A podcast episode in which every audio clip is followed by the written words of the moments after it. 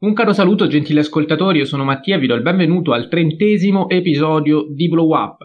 Ci scusiamo per il leggero ritardo uh, dell'uscita di questo episodio che esce appunto con, con, un giorno di ritardo per alcuni problemi logistici, eh, ma vado subito ad introdurre i miei compagni di viaggio, vale a dire il buon Jacopo Castiglione. Ciao Jacopo. Ciao a tutti. Ed Enrico Bacciglieri. Ciao Enrico. Ciao a tutti e scusate ancora. Allora, la puntata di oggi è dedicata a tre film di Alfred Hitchcock, regista che eh, non credo abbia bisogno di grandi presentazioni. Eh, oggi andremo ad analizzare tre famosissimi titoli da lui diretti. I film sono importanti, le cose da dire credo che eh, saranno molte, quindi eh, direi che enunciati i titoli possiamo anche partire senza grandi introduzioni. Il primo è La finestra sul cortile, film del 1954, il secondo è La donna che visse due volte del 1958 e il terzo è Gli uccelli del 1963.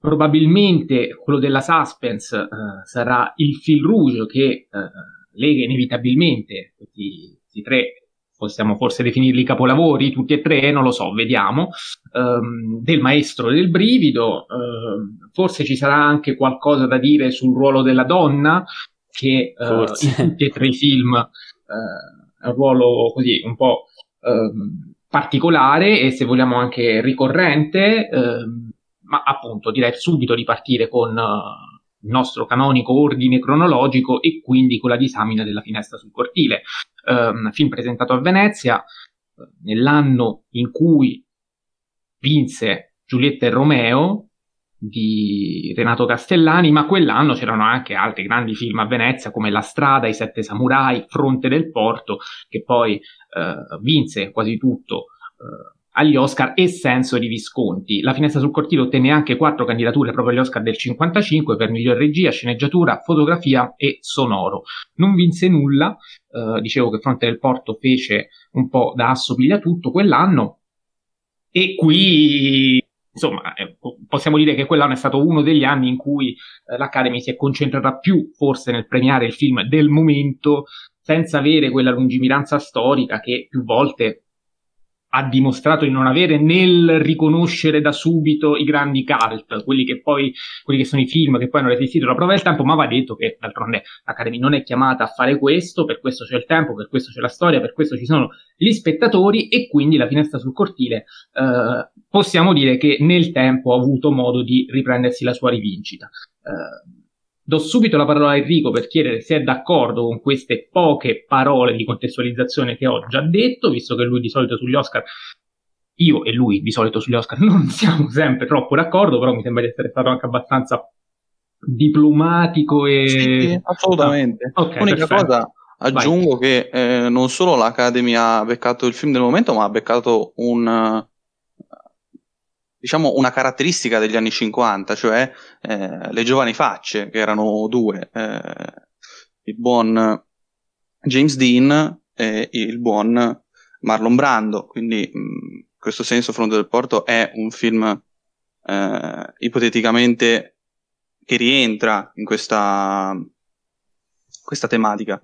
Eh, e quindi, insomma, comunque ha intercettato idealmente una una parte storica che era, ha caratterizzato gli anni 50, quindi assolutamente eh, in un qualche modo comunque ha, fa- ha, segnato e ha scelto un film che comunque è passato alla storia perché Fronte del Porto, ricordiamolo, è uno dei migliori film di, di Elia Kazan. Comunque, invece concentrandoci sulla finestra sul cortile, film eh, seminale, io sono di parte perché per me la finestra sul cortile, lo annuncio già, eh, è quello che preferisco tra i tre, ma è anche quello che forse preferisco di Hitchcock, dico forse perché cambio idea ogni volta con Hitchcock, ha firmato tanti di quei capolavori che è, è difficile dire con certezza qual è quello che si preferisce.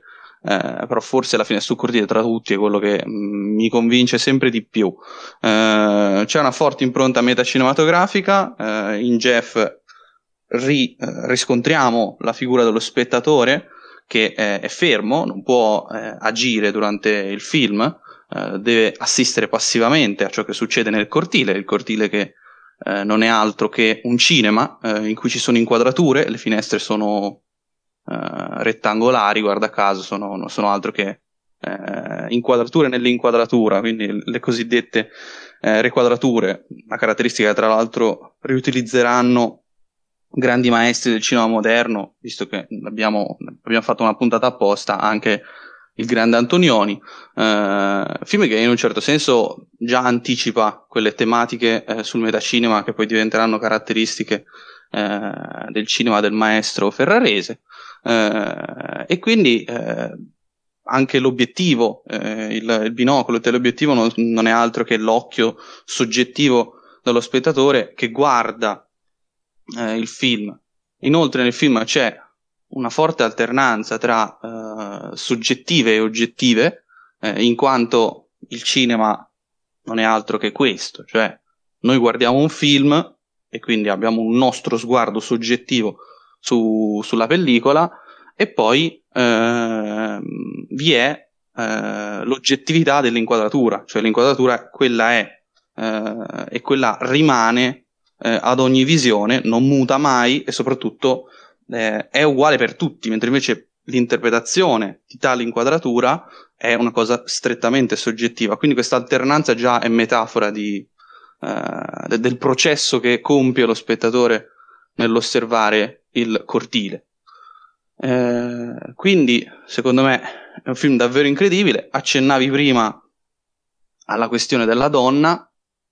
Questo è uno dei tre film eh, con Grace Kelly, del maestro, Um, e Grace Kelly in, uh, in, questo film, secondo me, è molto emblematica. Perché? Perché uh, il suo sguardo, la sua bellezza, uh, che eh, quasi è trascendentale, è poi il, il, termine della, cioè, il termine del problema dell'eros e psicosessuale di Jeff, in quanto eh, Jeff la ritiene troppo perfetta, cioè la ritiene troppo al di sopra di lui.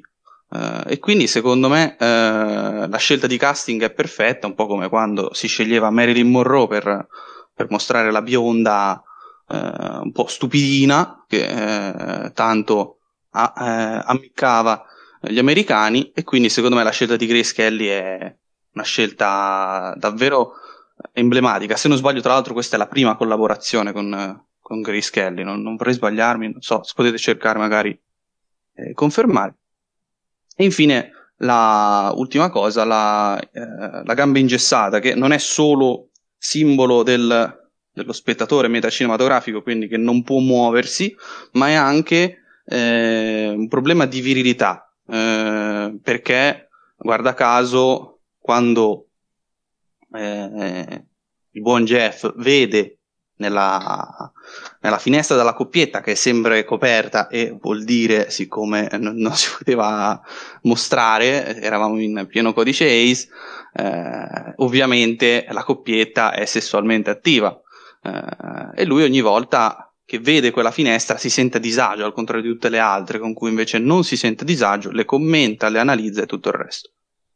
E quindi niente, eh, questo secondo me è anche una cosa metacinematografica perché lo spettatore dell'epoca forse non voleva eh, vedere i propri problemi al cinema eh, e quindi insomma chiaramente vedere la finestra in cui si mostra che la, la, coppietta è sessualmente attiva, appena sposata e lui invece ha problemi di matrimonio eh, e ha problemi con la sua eh, fidanzata, chiaramente eh, non è altro che appunto metafora dello spettatore che non vuole vedere i suoi problemi quando va in sala e vuole semplicemente svagarsi.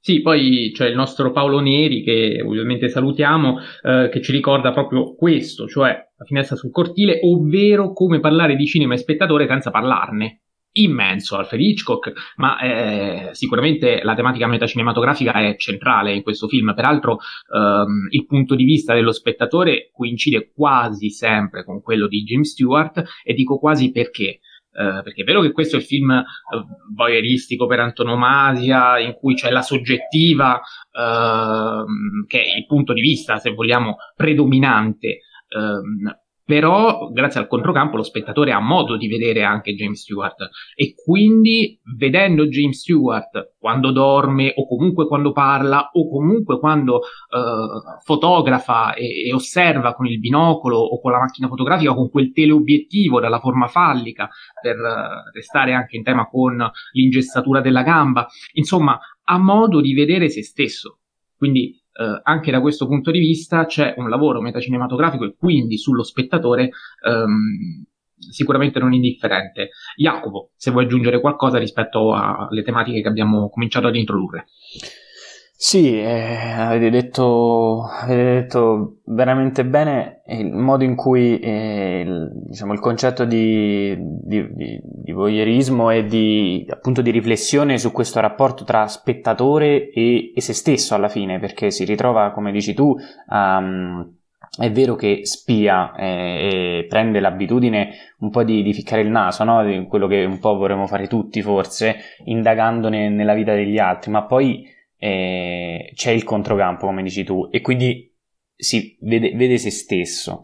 Ehm, per quanto riguarda il, il, ruolo della donna, ecco, io forse aggiungerei che qui ehm, la figura di, di Grace è fondamentale non solo appunto per, per, per manifestare appunto l'eros dell'uomo e quindi eh, allo stesso tempo le problematiche che derivano da, da, da, da, questo, dalla coppia, dei fidanzamenti, il matrimonio, eccetera. Ma ehm, fondamentale il fatto che soltanto nel finale, soltanto quando ehm, Lisa, cioè la figura appunto di il personaggio di, di, di Grace Kelly, eh, interviene fisicamente eh, ed entra nell'appartamento del, eh, del, del, dell'uomo, eh, allora, eh, dell'uomo indagato, allora è soltanto lì che Jeff inizia a provare veramente qualcosa, no? Eh, per, come se si sentisse eh, preso, preso, in causa da, da, quel momento in poi, perché non è, non è più eh, la, la, sua vita, ovviamente, ma è quella di, di, una persona a cui tiene e non solo, non è, non è più dietro una finestra ma, ma, ora è lui che la guarda all'interno di, di quell'appartamento. Quindi, ehm, grazie forse a questo finale, a, a, a, questo mettersi in gioco da parte de, della donna, di lei molto elegante, molto precisa, eh, e, e, giustamente diceva Enrico, eh, qui il per, proprio l'attrice Grace Kelly è, è fondamentale perché eh, eh lei racchiudeva un po' anche in, que, in quegli anni del cinema eh, questo ruolo, il ruolo di, di, di grande attrice, elegante, ehm, di classe, ecco. E, ehm, e, quindi il, diciamo, la narrazione, il finale un po' da, da thriller nel momento in cui lui, lui rischia la, lei rischia la morte, poi lui rischia la morte, è fondamentale per, eh, eh, diciamo, confezionare il, poi il vero amore che, che, che, che probabilmente si verrà a creare, ecco. E come dicevate giustamente voi, eh, tutto eh, ciò che riguarda la finestra sul cortile è metacinematografico il bello qual è? Che, eh, come diceva giustamente Enrico, le soggettive, le panoramiche, gli zoom, le messe a fuoco, tutte queste sono ehm, diciamo delle armi visive che noi spettatori utilizziamo perché? Perché Jeff le usa al posto nostro e quindi Hitchcock lo fa eh, dal punto di vista registico, quindi è come se ehm, queste, mh, queste, inquadrature, questi movimenti di macchine, eccetera, eh, siano, siano, duplici sia nella testa dello spettatore, sia ne, proprio nel cinema, nello schermo, e, e poi dietro ovviamente c'è, c'è Hitchcock che, che, che, le crea. Ecco. Quindi è un film che, ma, cioè, che mh, diciamo, proiezione dopo proiezione è come se se eh, prendesse potenza, acquistasse, acquistasse, potenza sempre di più per eh, diciamo saziare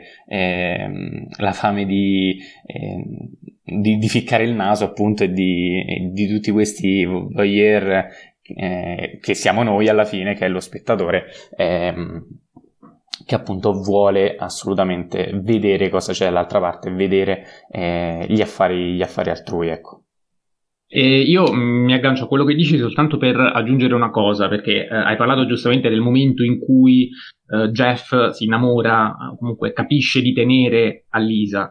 Um, non credo sia un caso il fatto che lui lo capisca proprio grazie il teleobiettivo, il binocolo cui guarda- attraverso cui sta guardando, cioè quando vede la donna di persona e si interfaccia con lei direttamente, um, sembra essere quasi indifferente alla cosa, uh, Lisa viene vista come troppo perfetta, quasi anche come figura un po' ingombrante.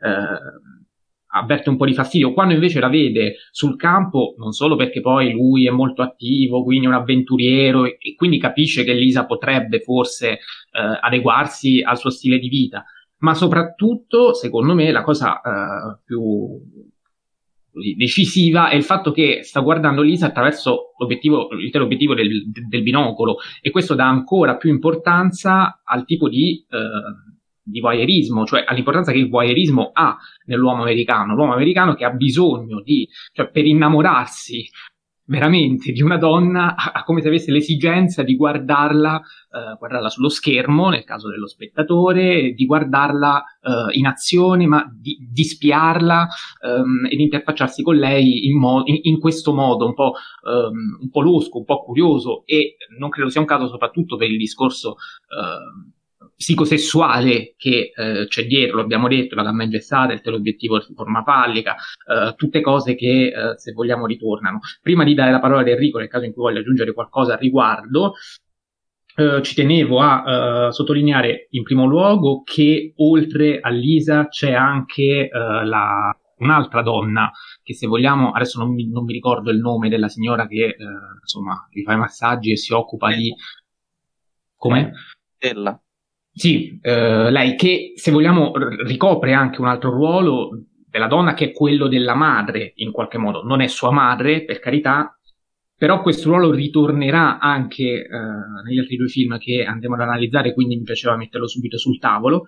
Um, perché c'è il lato materno e la donna e quello più uh, sentimentale, più, più, passionale. E poi altra cosa su cui volevo confermarmi, oltre uh, al fatto che uh, un po' lo abbiamo detto, un po' forse no, quindi eh, lo sottolineiamo meglio. Eh, vabbè, stabilità registica di Hitchcock non c'è bisogno di dirlo, però ecco, quel tipo di inizio quanto si concilia bene con quel tipo di finale. Eh, nel senso che noi dalla prima scena abbiamo un'inquadratura iniziale senza ricorrere ad alcun tipo di dialogo, noi abbiamo già chiara buona parte della situazione, cioè noi con quell'inquadratura che parte dalle finestre uh, del cortile, che poi entra in casa di Jeff, ci mostra Jeff sudato e noi capiamo che insomma fa molto caldo, capiamo che c'è un uomo immobilizzato e capiamo che uh, probabilmente la scena si concentrerà lì perché l'uomo non può muoversi, capiamo che uh, cosa fa quel, quel quell'uomo perché scopriamo che è un fotografo da quei teleobiettivi, scopriamo che c'è stato un incidente nel momento in cui vediamo quel tipo di foto, insomma, eh, attraverso un solo movimento di macchina noi abbiamo già ehm, idea della, della, scena, della situazione, di tutto questo. Peraltro il caldo è un elemento fondamentale perché è, è la causa che costringe le altre persone a tenere le finestre aperte. Um, e poi abbiamo quel finale in cui, se vogliamo, si ritorna ehm, cioè, in cui si concilia, ecco, eh, si, si chiude il cerchio eh, ed è un finale però con beffa perché torniamo al punto di partenza con Jeff che eh, oltre ad avere una gamba ingessata ne ha due perché nel frattempo è caduto dalla finestra e, ehm, e sembra questa beffa quasi essere un monito per lo spettatore, cioè eh, attenzione ad essere troppo curiosi perché poi il rischio di farsi male comunque, se vogliamo, è elevato. Enrico se vuoi aggiungere qualcosa. No, volevo solamente correggermi prima e la prima collaborazione con Grace Kelly è il delitto perfetto, non è, non è la finestra sul cortile. Che poi tra l'altro è lo stesso anno.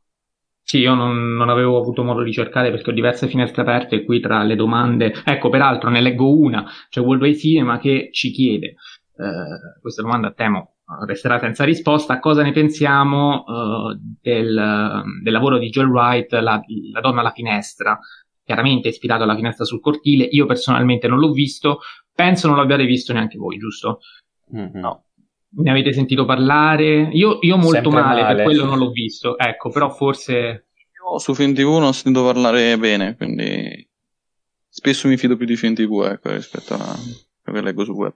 Mm, sì, tendenzialmente anch'io, anche se non avendo visto il film, chiaramente non ho letto cosa diceva riguardo. Beh, è, è, vero che eh, Mattia, se non vedo, non credo come San Tommaso, quindi e non leggo.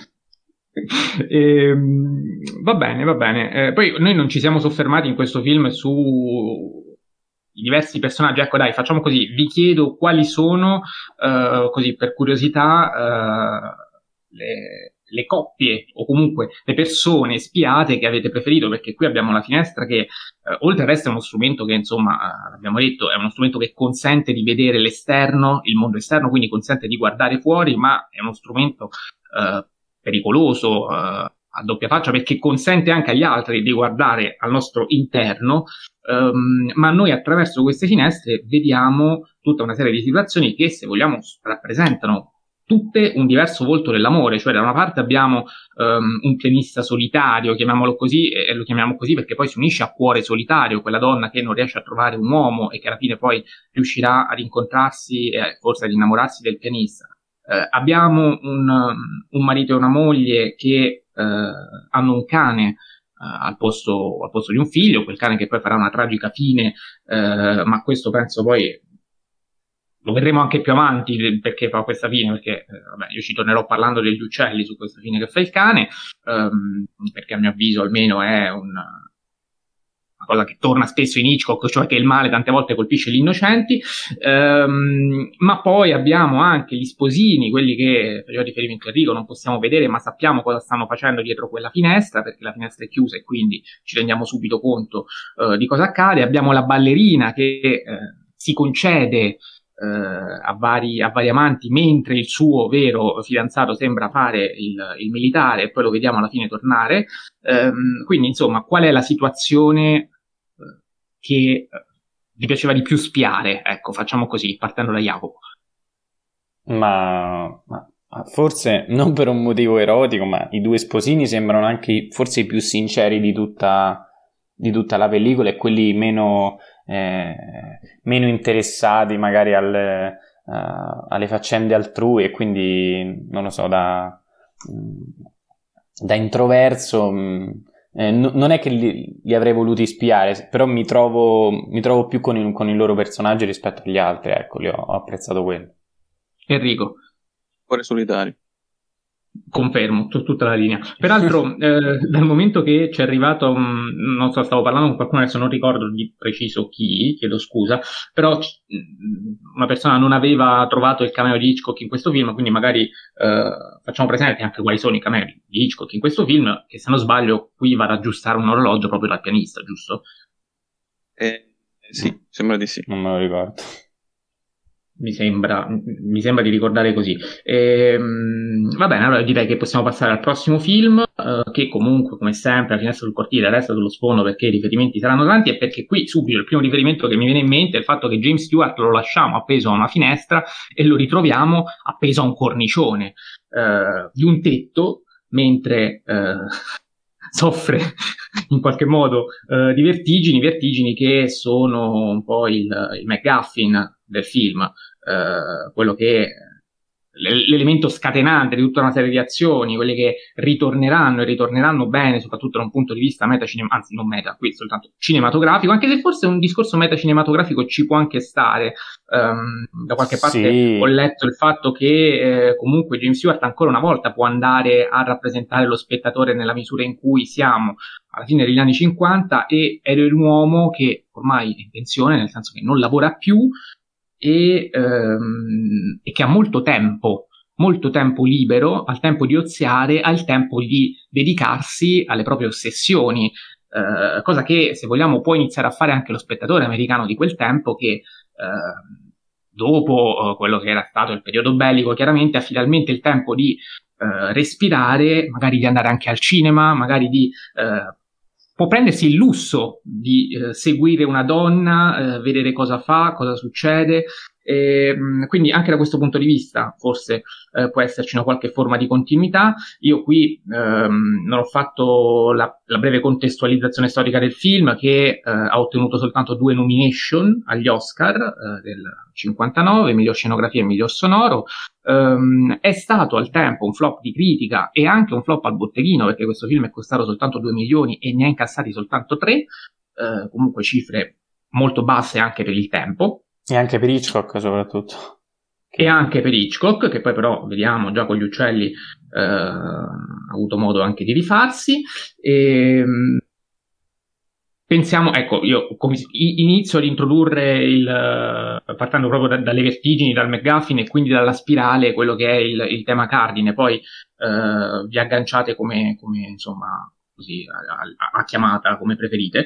Um, perché? Perché ovviamente la spirale è l'elemento che meglio di tutti è in grado di rappresentare uh, la vertigine, un po' perché uh, lo vediamo già dai titoli di testa di Soul Bass, che se non sbaglio Enrico lo, scor- lo scorso episodio aveva nominato per uh, quelli di, di, Casino di Scorsese, e qui ritornano, anche questi sono eccezionali effettivamente. Quindi, Sempre, titoli, se ci sono i titoli di testa di Soul Bass sono eccezionali, proprio regola, equazione scientifica. Vale, vale, vale, assolutamente la pena ricordarli e eh, già qui insomma già soltanto dai titoli di testa capiamo qual è il tema cardine del film questa spirale che rappresenta un po' l'unione tra ehm, una circolarità e quindi una, un ripetersi di una situazione e la linea retta che eh, dà una direzione a questa circolarità tendendo all'infinito. E quindi già qui già da questo simbolo um, riusciamo a rappresentare sia la vertigine, cosa che poi Hitchcock riuscirà a fare con quel, quello splendido effetto vertigo, che si chiama appunto così grazie a questo film, e quindi quella carrellata all'indietro combinata allo zoom in avanti che ci dà subito la sensazione di vertigine, ma uh, è un simbolo perfetto, quello della spirale, anche per rappresentare la suspense. Um, perché? Perché la suspense, uh, da etimologia, quindi da suspenso, un participio passato euro di suspendere, insomma, rappresenta proprio quella sospensione dello spettatore, quell'attesa uh, di che cosa? Fa- l'attesa di una verità, ecco, chiamiamola così, che uh, venga a galla e che i personaggi finalmente scoprono dopo che lui in realtà eh, ne è già venuto a conoscenza, cosa che accade magistralmente in questo film, perché in questo film a un certo punto Kim Novak rivela tutto l'inganno e molti magari diranno ma come? Rivela l'inganno e soprattutto al tempo ci sono state alcune critiche perché questa, questa rivelazione avrebbe rovinato l'effetto sorpresa. Ma eh, la suspense per definizione non può avere un effetto sorpresa anzi è necessario che lo spettatore sappia cosa sta per succedere e quindi attenda che eh, i personaggi scoprano quello che lui già sa Uh, e in questo film avviene magistralmente nella misura in cui scopre l'inganno e quindi la suspense c'è nella misura in cui il buon Scotti piano piano comincia a rendersi conto di come stanno veramente le cose. Um, spirale che poi ovviamente avvolge anche il buon Scotti che resta, come dicevo all'inizio, ossessionato uh, da, da, ciò che succede, da, dalla perdita uh, della sua amata, dal ritrovamento della sua copia eh, del suo simulacro, qui c'è anche il tema del doppio che viene sviscerato in modo assolutamente accurato, e, ma questo è un film che penso già soltanto per questo può essere definito capolavoro assoluto. Uh, Enrico, sei d'accordo? Beh, eh, per forza, nel senso, eh, Vertigo secondo me è davvero superlativo in tutto, eh, regia, fotografia, eh, soprattutto la fotografia eh, questo è un film, uno dei tanti con um, direttore della fotografia Robert Burks, forse la miglior collaborazione con, con, Hitchcock. I colori di questo film sono splendidi, eh, ci ricordiamo tutti eh, Kim Novak di profilo con uh, lo sfondo rosso e il vestito verde. Il colore verde è il fil rouge del film, perché il colore verde diventa il colore eh, di eh, Carlotta, eh, Kim Nova, che insomma diventa il colore della donna. Eh, anche quando, per dire, se ci fate caso, quando si butta eh, nell'acqua, l'acqua assume il colore verde, è molto visibile il colore verde acqua eh, che spesso nei film l'acqua eh, è di un colore blu, blu acceso, invece in quella scena, fateci caso, l'acqua è verde. Quindi, ehm, come a dire, e torniamo al discorso della spirale, ehm, il verde cade su se stesso, eh, proprio come una spirale che eh, gira su se stessa eh, all'infinito.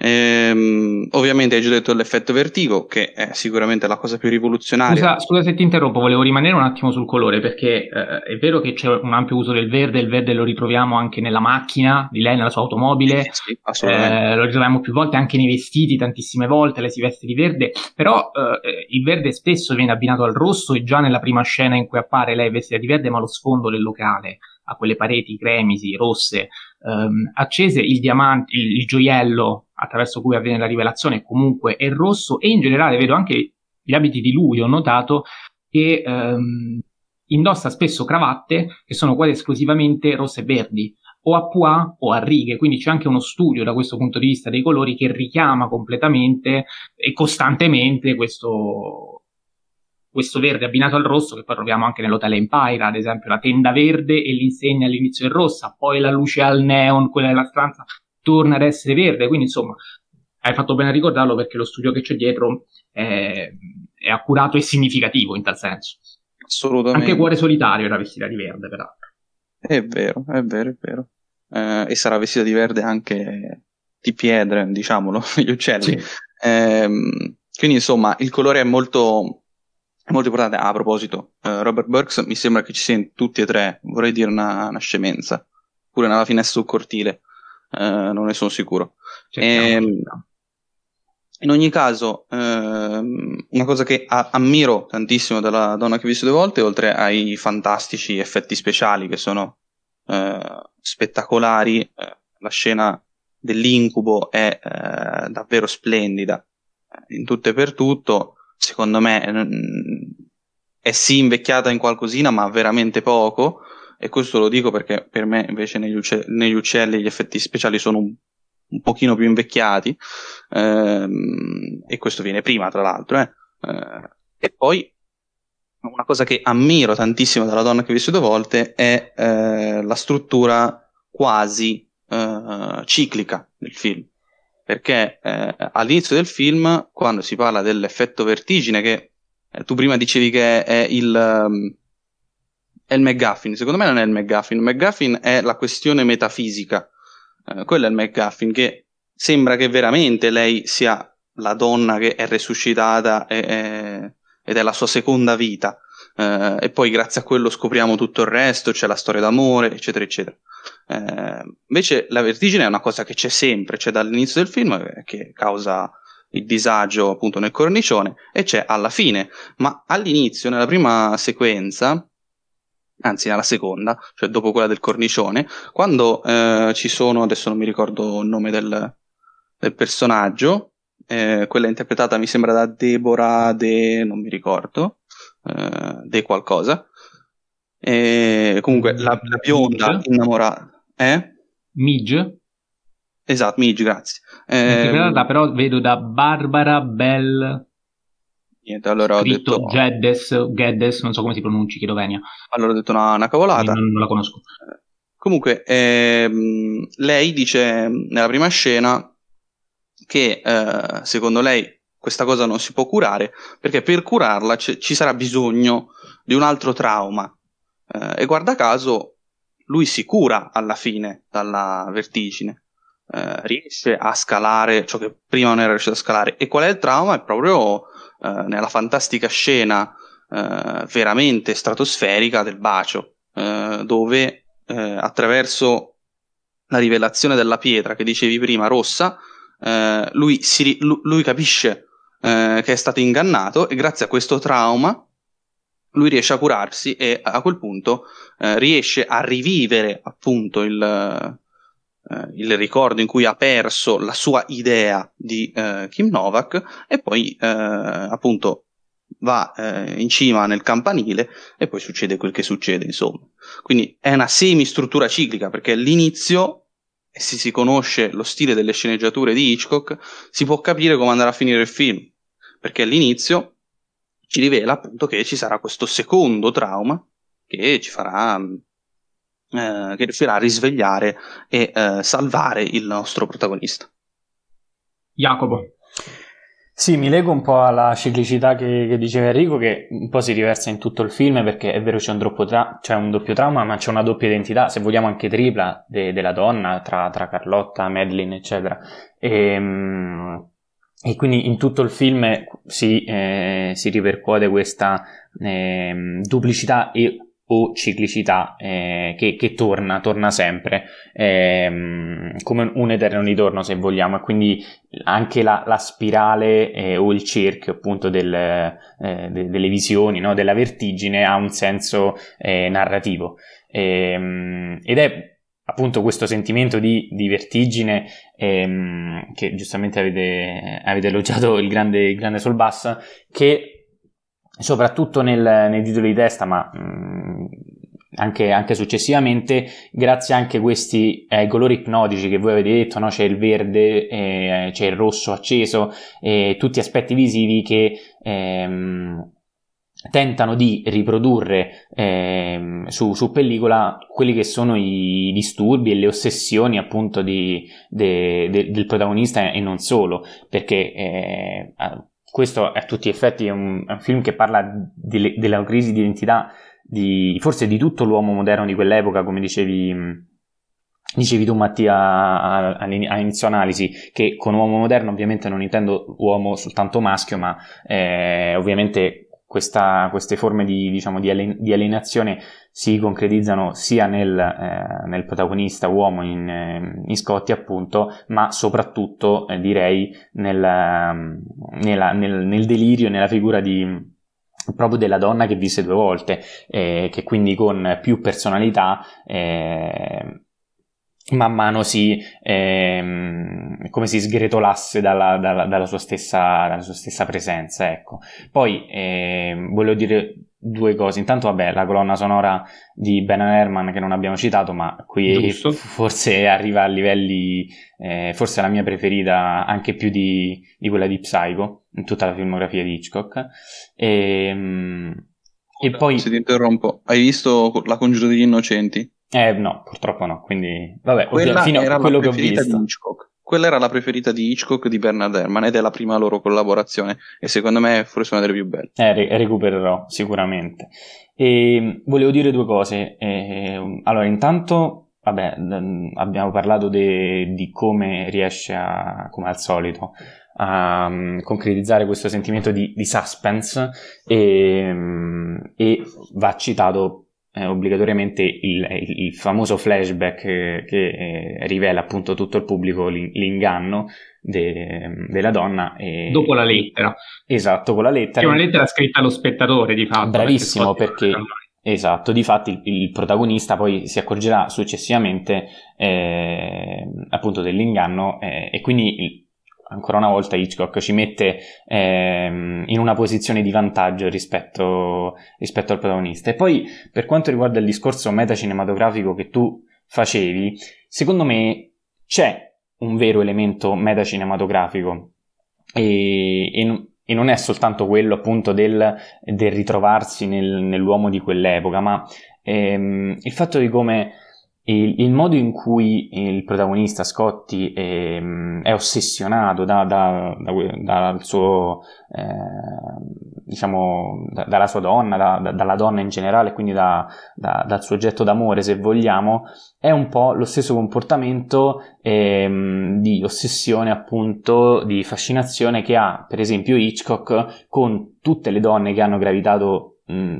nella sua filmografia, solitamente bionde, e questo film, per esempio, non, non ci doveva essere Kim Novak, ma eh, Vera Miles, se non sbaglio.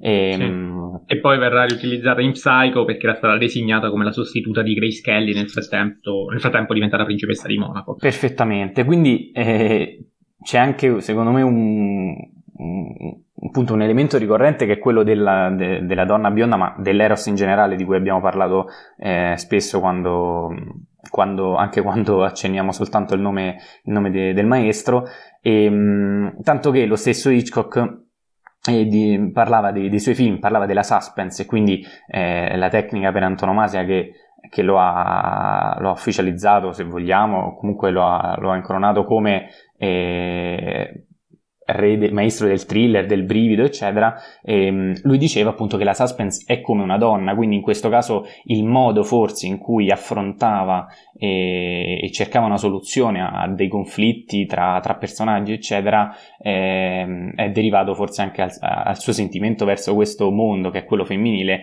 che, a cui teneva particolarmente, se vogliamo. Sì, qui c'è un, ancora una volta ritorna il doppio ruolo della donna come madre dal mio punto di vista e come amante, amante è quella sicuramente di Kim Novak, ma qui il ruolo materno, se vogliamo, è eh, quello rivestito dall'amica eh, a cui faceva riferimento prima Enrico, eh, Midge, che eh, sembra veramente molto ingombrante, molto premurosa, si prende sempre cura di lui anche quando sta male dopo la morte ehm, di, di, di, di Madeleine è lei che va a trovarlo in clinica, gli mette la musica, prova a tirarlo su, però lo fa sempre in un modo che eh, lascia il povero Scotti eh, continuamente interdetto e infastidito.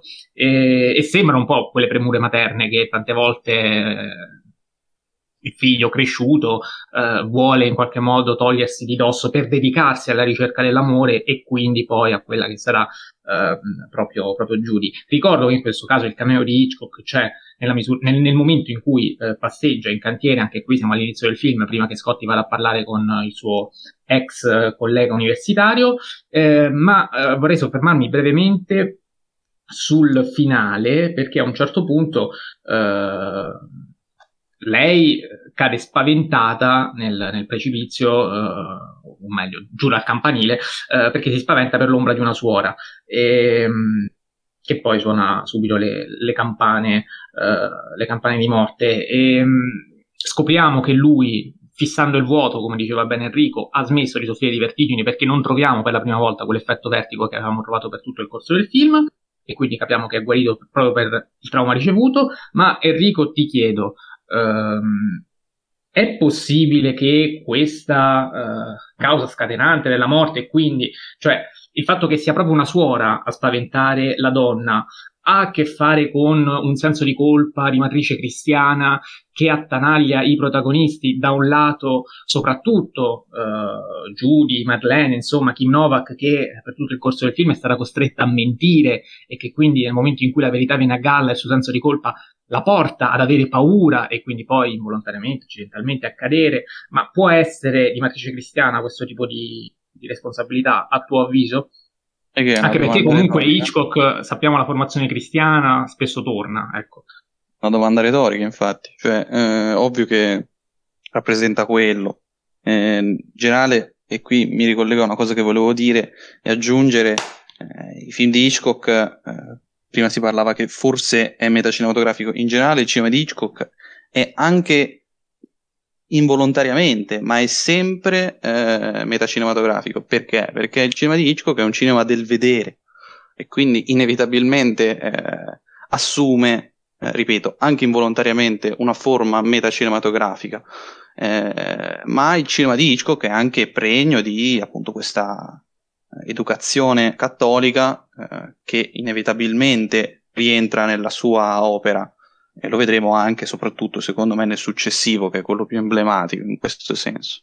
Sì, lo eh, vediamo subito, se vuoi, sei finito. Sì, sì, sì, assolutamente. e, detto così sembra che volevo finissimo, non abbiamo esigenze di tempo. E, Jacopo, vuoi aggiungere qualcosa o ti do subito la parola con gli uccelli? Allora, com- come vuoi, volevo soltanto dire una cosa su, su, un tuo intervento quasi iniziale de- di, di, questo, di, questo, episodio, quando hai parlato appunto, de- hai introdotto Hitchcock e di come l'Academy non ha, eh, cioè non ha avuto modo forse di eh, prevedere ecco, quello che, che, poi gli è stato dato come, come, come eh, legacy, come eh, oddio non mi viene il termine italiano, eh, aiutatemi. Comunque, l'importanza... Leggenda, importanza, non so. No, non, non, mi viene la traduzione di legacy, comunque eredità, ecco, eredità cinematografica che ha lasciato ehm, questo maestro. E pa- parlando appunto del fatto di come lo stesso Hitchcock nel, nel, nel suo periodo in cui, in cui, i film uscivano veniva spesso eh, diciamo, ricordato eh, come regista di, di, di, botteghino e che quindi cercava di fare film eh, molto vicini al, a, al, al, popolo, ma non per, per, per temi, concetti, ma più che altro eh, nel modo in cui li faceva e quindi riuscire tramite tecniche cinematografiche o narrazioni eh, estremamente geniali a appassionare lo spettatore e, e, quindi visto meno dal punto di vista autoriale se vogliamo e, e quindi soltanto più in là poi è stato, è stato riscoperto ecco. Hai fatto bene a dirlo, sì, eh, è una precisazione necessaria se vogliamo, penso che Enrico sia d'accordo. E sì, comunque sì. dobbiamo dire che è stato anche insignito, questo l'abbiamo detto anche sulla puntata dell'Oscar, sì. eh, del, del, riconoscimento, eh, come si chiama Enrico, ricordamelo, Memorial? Alberg Award. Bravissimo, bravissimo. E poi tra l'altro, scusa se mi permetto, ma cioè, ha vinto anche l'Oscar a miglior film, no? L'ha vinto lui perché non era produttore, ma era Rebecca, Selznick. No?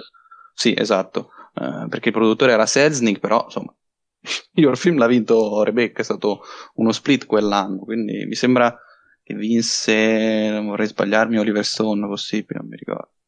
Oddio. Non lo so. Va bene, intanto che Jacopo, anzi no, controlla tu perché adesso do subito la parola a Jacopo per parlare degli uccelli che appunto film del 1963 presentato fuori concorso a Cannes nell'anno in cui vinse John il Gattopardo. Come? John Ford, uno dei quattro Oscar di John Ford per furore, quindi insomma non è che ha perso contro cazzone, ecco. Giusto così. Ehm, dicevo, presentato fuori concorso a Cannes del 1963, annata in cui vinse il Gattopardo, pellicola che abbiamo esaminato proprio nella puntata dedicata alle tre palme italiane. Ehm, ha ottenuto una nomination agli effetti speciali negli Oscar del 64 che poi furono vinti da Cleopatra, effetti speciali anche questi che forse lo anticipava prima Enrico, hanno dimostrato di non resistere troppo alla prova del tempo, per quanto stiamo parlando comunque di un film del 63, quindi eh, è una cosa perdonabile, se vogliamo. Um, è un film che, eh, anche qui lo dicevamo prima, ha ottenuto un discreto successo di pubblico dal momento che eh, incassò circa 11 milioni, per quanto non piacque alla critica del tempo. E qui ci fu la famosa frase di Alfred Hitchcock eh, che, che, che, disse: Ho pianto per tutto il percorso da casa fino alla banca. Come a dire, va bene la critica, però se incasso va bene lo stesso. E gli uccelli che sicuramente tra i film più sperimentali, non il più sperimentale, se no giustamente Enrico mi bacchetta, provo a dire forse il più enigmatico. Sì, uh, sì probabilmente. Ecco, su questo forse siamo più d'accordo. E, um, un film che ha comunque molteplici chiavi di lettura. Uh, Jacopo, so che tu l'hai visto per la prima volta, non so se poi hai avuto modo di rivederlo. Ti chiedo che impressioni hai avuto e uh, di raccontarci la tua esperienza. Ecco. Sì, sì, eh, volevo, volevo, dirlo, volevo, dirlo, io, nel senso che que- eh, sarà un, un, forse un'analisi quasi a caldo perché l'ho visto per la prima volta tre o quattro giorni fa e mm, no, non l'ho rivisto, però ecco, la mia esperienza è stata un po' strana perché come dici tu è un film molto enigmatico, eh, il, il, più enigmatico di quelli che ho visto di Hitchcock finora, eh, a mio avviso ovviamente, ed è quello forse che mi ha fatto un po' storcere il naso, ma mh, soltanto leggermente, nel senso che il film eh, è, è, magistrale in, in, in, tutto quello che fa, ecco, e, mh, cercherò di, di, dire quello che mi è piaciuto e poi eh, dandovi la parola eh, possiamo diciamo, sviscerare un po' quelle che sono eh, le tematiche che, che, che forse eh, no, non sappiamo, ecco, forse ehm, vengono, vengono fuori da, da, dalla pellicola. Ecco. Allora, il film, è, il film è, eccezionale dal punto di vista tecnico veramente eh, da tutti i punti di vista, nel senso che c'è, c'è un montaggio che, che, che non, non, ti lascia, non, ti lascia, respirare e, mh, con questa fotografia che cupissima, ma soprattutto mh, ciò, che, ciò, che, colpisce è, vera- è, è il sonoro perché eh, non c'è una vera colonna sonora, ma ehm, ci sono degli effetti sonori e rumori simili elettronici che vengono mischiati a versi d'uccelli, ali che sbattono e, e tutti questi, eh, questi, piccoli suoni de, del mondo dei volatili che vanno a, a caratterizzare il film soprattutto a spaventare eh, i protagonisti e, eh, e, lo stesso spettatore che eh, anche qui si sente, si sente veramente eh, all'interno della storia. E, ehm, ed è impressionante il modo in cui, eh, in cui Hitchcock riesce a, um, a, a trasportarti eh, in, questo, in, questo, viaggio eh, apocalittico, se vogliamo, de, di, di, questa storia che alla fine è, è, semplice, nel senso che parte come, eh, come, come una commedia romantica, se vogliamo, ehm, per poi trasformarsi in qualcosa di, di inaspettato eh, nel momento in cui appunto tutti questi uccelli, corvi, ehm, gabbiani, eccetera, si, eh, si, rivoltano e iniziano ad attaccare ehm, gli, gli umani, ecco. E il bello qual è? Che il destino dei protagonisti è in mano a loro, è in mano agli uccelli totalmente, perché nessuno sa il perché di questi attacchi e, e, o, o, quando questi attacchi si, si, si manifestano. Quindi ehm, dal punto di vista proprio narrativo e di, di scelta, eh, anche qui siamo, siamo veramente a livelli altissimi, è, è tutto azzeccato. Poi Mm, prima di passare forse a, a, quelle che sono le ambiguità del, de, de, del finale o comunque dell'ultima parte del, del film, eh, vorrei invece sottolineare un concetto che, che io ho, ho, diciamo, ho assimilato durante, durante, la visione e che, che, ho apprezzato, ovvero il modo in cui ehm, il desiderio sessuale un po' eh, deforma de, o comunque caratterizza le, i legami tra i protagonisti, perché c'è, c'è una madre con, con, complesso di Edipo, se vogliamo, eh, che è possessiva nei confronti del figlio e mm, diciamo, è come se le rovinasse tutte le, le, le avventure amorose, appunto, eh, tanto che poi si passa a un'altra donna, ovvero l'ex amante, l'ex, l'ex fidanzata di, di Mitch, eh, che spinta comunque da, da, questo, da questa relazione che, che, che però è, è, finita e vive vicino, vicino a lui in, come se fosse in continua angoscia eh, de, de, dell'ambiente, de, delle persone. Eh, poi in più c'è la protagonista stessa che è Mel- Melanie che eh, cerca di eh, fare eh, questi scherzi, no? è un po', un po', infantile perché da, da ricca eh, eh diciamo, forse non è soddisfatta totalmente della sua vita amorosa e quindi si butta in questo viaggio eh, così di, di, punto in bianco, diciamo, eh, senza senso, direbbe qualcuno, perché ehm, appunto trasferendosi addirittura eh, in un'altra città pur di, di, seguire un po' l'infatuazione verso, verso Mitch. E infine l'ultima donna che in realtà è, è la sorella ehm, e so, sostanzialmente il modo in cui guarda, guarda, il fratello grande. Quindi sono tutte mh, quattro femmine nel, nel, nel film che eh, un po' simboleggiano quella, quella repressione sessuale, quel desiderio. Ehm, che vede Mitch appunto al centro, al centro, della vicenda. E vi passo la parola eh, appunto eh, dicendo l'ultima cosa, ovvero che io questo film l'ho apprezzato tantissimo, eh, l'unico problema è che non sono sicuro di, di averlo capito totalmente, perché eh, è vero che c'è il rimando a, a, alla religione e quindi a, mm, sicuramente a una sorta di ehm, fato eh, apocalittico no? nel momento in cui questa, mm, la natura magari si... Ehm, eh, attacca l'uomo senza un vero, un vero, una vera ragione o forse quella de, di, di, di, una vendetta per, non lo so, per le, per le colpe dell'uomo eh, in generale. Eh, ci sono tante altre cose che uno potrebbe dire, però ecco, mi, forse l'unica cosa che, che, che, penso sia vera è quella che, a prescindere da tutto, ehm, Hitchcock costringe lo spettatore a pensare a questo film e, e a immaginare spiegazioni e ragioni per cui ehm, la storia è in quel modo, la narrazione è, è strutturata in quel modo, eh, tanto che forse lo stesso Hitchcock pensava soltanto di far questo, quindi come modo di giocare con lo spettatore e forse non, non, non c'è nient'altro dietro, non lo so, eh, Mattia. Eh, Enrico, se vuoi aggiungere qualcosa tu, magari vado io come preferisci. No, no, fai pure tu. Allora, io vado partendo, eh, mi ricollego a quello che, che, che, dice Jacopo, che allora, io alla prima visione, se vogliamo, non, non, avevo una chiara idea, anch'io sono rimasto un po' interdetto, dico la verità. Eh, penso sia normale rimanere interdetti quando si guarda per la prima volta questo film, soprattutto se non si conosce a fondo la filmografia di Hitchcock. Eccomi. Eh, perché, ah, perché, tu l'hai visto, è il primo film di Hitchcock. Il primo film di Hitchcock che vidi e non ci capì una mazza. Ecco, giustamente uno dice se sono tutti così, aiuto. Uh, non che sia un film di Tarkovsky, ovviamente, però comunque effettivamente, ecco, uh, quell'effetto straniante dello spettatore uh, c'è ed è normale che ci sia, credo, a una prima visione.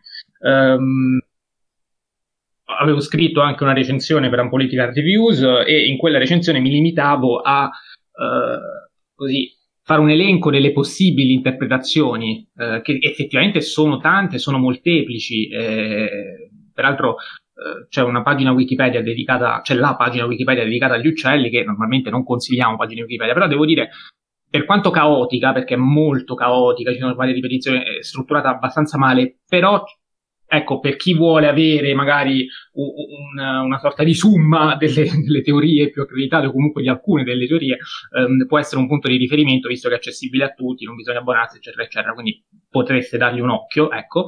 Um, e lì c'è proprio una, una sorta di... Eh, summa delle possibili interpretazioni del film che vado puntualmente adesso a leggere, ce n'è una cosmologica eh, nella misura in cui ci si chiede cosa succederebbe se si alterasse l'ordine dell'universo e quindi c'è un, in qualche modo una, sovvertimento dell'ordine in cui l'uomo diventa vittima degli uccelli che se volessero, visto che sono tanti e questo lo dice anche l'ornitologa, eh, potrebbero mettere a serio repentaglio l'esistenza umana. C'è quella ecologica in cui forse quella più semplice, quella più ehm, di, di, immediata lettura, di più immediata lettura, che è quella in base alla quale gli uccelli si vendicano degli abusi subiti dall'uomo. E questa, secondo me, comunque non è da scartare perché eh, è un'interpretazione che secondo me può coesistere anche con altre interpretazioni, perché eh, vi ricordo che nella scena, quella al, nella caffetteria, eh, in cui ci, ci, si fa proprio la domanda, cioè perché gli uccelli attaccano gli uomini? C'è un'ornitologa che spiega che eh, non è possibile, che gli uccelli sono, sono, creature pacifiche, eccetera, eccetera, sono piuttosto gli uomini a eh, turbare l'equilibrio, eh, chiamiamolo così, ecologico, ehm, e quindi a, ad interrompere il ciclo della vita e tutto il resto. Um, e, e, proprio in quel momento c'è una signora che, che ordina un tacchino arrosto. Quindi qui c'è il classico umorismo hitchcockiano che fondamentalmente eh, sottolinea quanto effettivamente gli uomini mangiano gli uccelli e quindi ci può essere anche la beffa perché gli uccelli non dovrebbero iniziare ad uccidere gli uomini. Uh, questa è un'interpretazione che ha una chiave umoristica che secondo me comunque uh, va tenuta presente perché uh, anche Hitchcock si era divertito ad introdurre questo film con una serie di scene in cui proprio mangiava del, del pollo arrosto faceva dell'ironia sul, sul, sul, punto, quindi non mi sento di scartarla fino in fondo. Uh, non credo sia ovviamente l'unica, uh, vado avanti leggendo, ce n'è una religiosa, una politica storica in cui gli uccelli sarebbero un'allusione dei raid aerei durante la seconda guerra mondiale, che mi sembra anche un po' eccessiva. Um, c'è una psicanalitica, una psicologica familiare, ad ogni modo io mi soffermerei su quella che è la mia, perché poi rivedendo questo film ho dato una mia chiave di lettura e sono riuscito quindi a, ad apprezzarlo di più, ma per, non perché ho trovato il, come dire, il senso del film, che ovviamente resta aperto, resta enigmatico, però nel momento in cui, rivedendo un film, eh, riesci a eh, immaginare un possibile significato e questo possibile significato trova conferma in scene successive, ehm, diventa anche più semplice, eh, cioè diventa più godibile e quindi diventa più interessante. Eh, ripeto, non esclude altre interpretazioni, ma la mia è, è, molto semplice e si riferisce un po' a quello che, a cui accennava prima Jacopo, cioè proprio al desiderio sessuale, perché a mio avviso gli uccelli non sarebbero altro che una metafora delle ripercussioni negative del desiderio sessuale. Ho pensato per la prima volta a questa cosa, che eh, mi rendo conto è anche molto banale, nella misura in cui il primo attacco che eh, vediamo ehm, è quello subito eh, dalla, dalla, giovane protagonista, eh, sto andando a cercare il nome di Melania Daniels, eccola, eh, Melania che viene attaccata per la prima volta in barca mentre tenta di sedurre il, il suo uomo Mitch. Ehm, ci, ci, diceva prima Jacopo, non si capisce bene perché questa donna vada a Bodega Bay, effettivamente una cosa eccessiva, ma eh, a mio avviso perché è mossa proprio da quel desiderio sessuale. Quindi quando lei torna in barca e si trova Miccio che l'aspetta sul pontile, eh, è come se volesse tentare di sedurlo e immediatamente un, un gabbiano uh, la colpisce e la ferisce. Um, di qui poi bisogna considerare anche che uh, il, dire, il, il, secondo attacco degli uccelli uh, si ha quando troviamo una festa di bambini festa di bambini in cui ci sono due donne questa volta, sia la maestra sia uh, Melania, che, anzi no, la madre di Mitch, che guardano con invidia Melania, che ancora una volta sta coltivando il suo, il suo desiderio sessuale e quindi gli uccelli attaccano ancora una volta e se la prendono con i bambini. Um, perché però parlo di ripercussioni negative del desiderio sessuale? Perché, uh, e, e, poi vengo anche al punto del perché si attaccano i bambini, uh, un po' l'avevo anche anticipato prima, ma le altre due, gli altri due personaggi femminili, oltre a quello di Melania, sono da una parte la maestra, la maestra che è stata un ex di Mitch, um, che per amore, quindi per desiderio sessuale, ha rinunciato a quella che era la sua vita a San Francisco, una vita comunque uh, sicuramente piena di, di, vita sociale, di impegni, una vita di città, eh, per recludersi a Bodega Bay e fare una vita di rinunce. Cioè lei è disposta ad accettare l'amicizia addirittura di Mitch pur di mantenere vivo il suo interesse nei suoi confronti. Quindi un desiderio sessuale che arriva a tormentarla, arriva a costringerla a fare una vita da reclusa, quindi un'ulteriore ripercussione negativa del desiderio sessuale. Ripercussione negativa del desiderio sessuale che colpisce anche la madre di Mitch, perché lei era stata innamorata um, del padre, resta vedova, ma resta comunque estremamente legata a lui, tanto che alla fine nell'attacco finale lei siede sempre vicino a quel dipinto del padre. E quindi abbiamo uh, ancora una volta una ripercussione negativa perché il, il desiderio sessuale l'ha spinta a sposarsi, l'ha spinta ad avere dei figli, ma eh, l'ha lasciata sola e a un certo punto c'è una frase in cui lei dice è tremendo di quanto si abbia bisogno di qualcun altro per sentirsi forte e ad un tratto tutta la forza se ne va e si rimane soli. Ancora una volta il desiderio sessuale, che sembra una cosa bella, piacevole, poi in qualche modo si ripercuote negativamente sulla sua vita.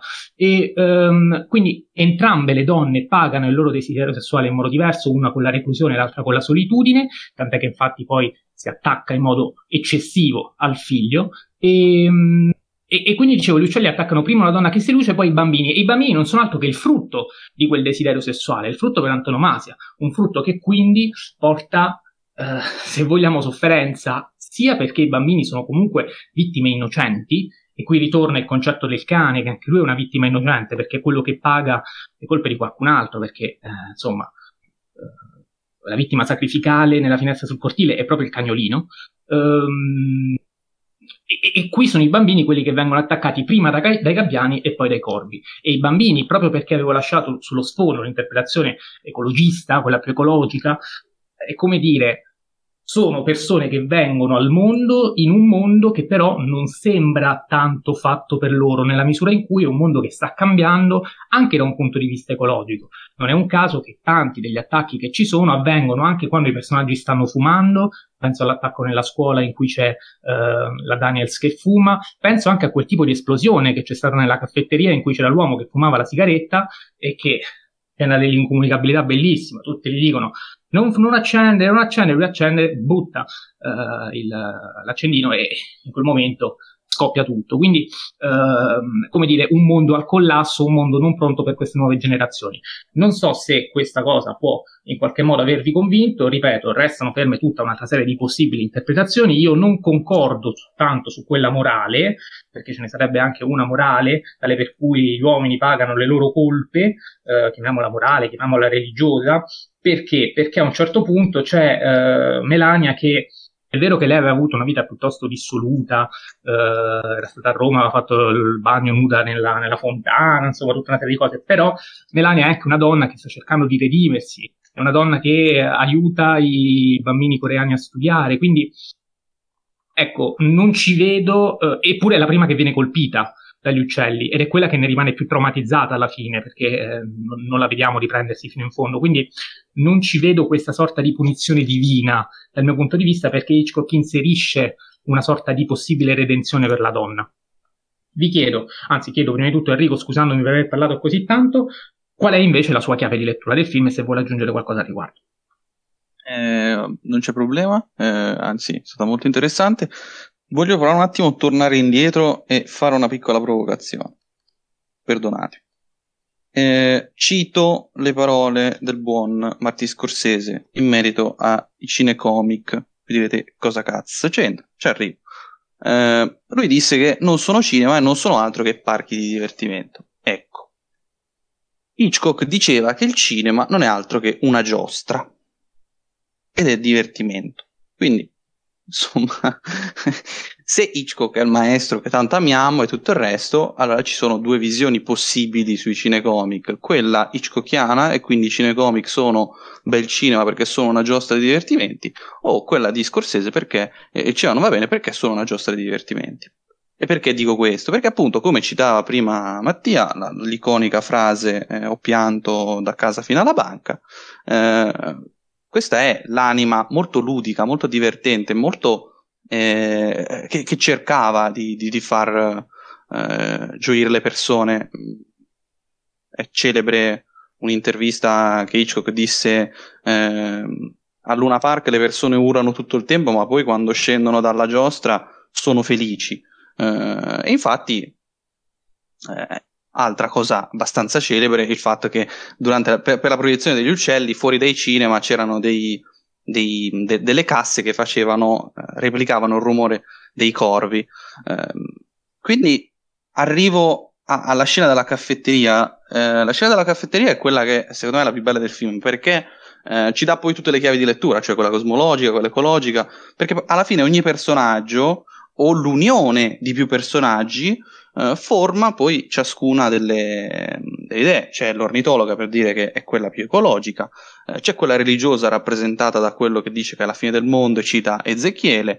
Ehm, c'è quella psicanalitica che per certi versi è quella che citavi poi tu alla fine, eh, Mattia, perché eh, sappiamo tutti che Freud nel cinema classico, in generale per il cinema americano dei primi f- fino a 1960 più o meno, ma anche dopo ovviamente, eh, lo ricordiamo, questo è il film del 63, eh, Freud è stato una sorta di padre di tutti gli sceneggiatori, quindi eh, non è certo un'interpretazione non plausibile la tua, Mattia.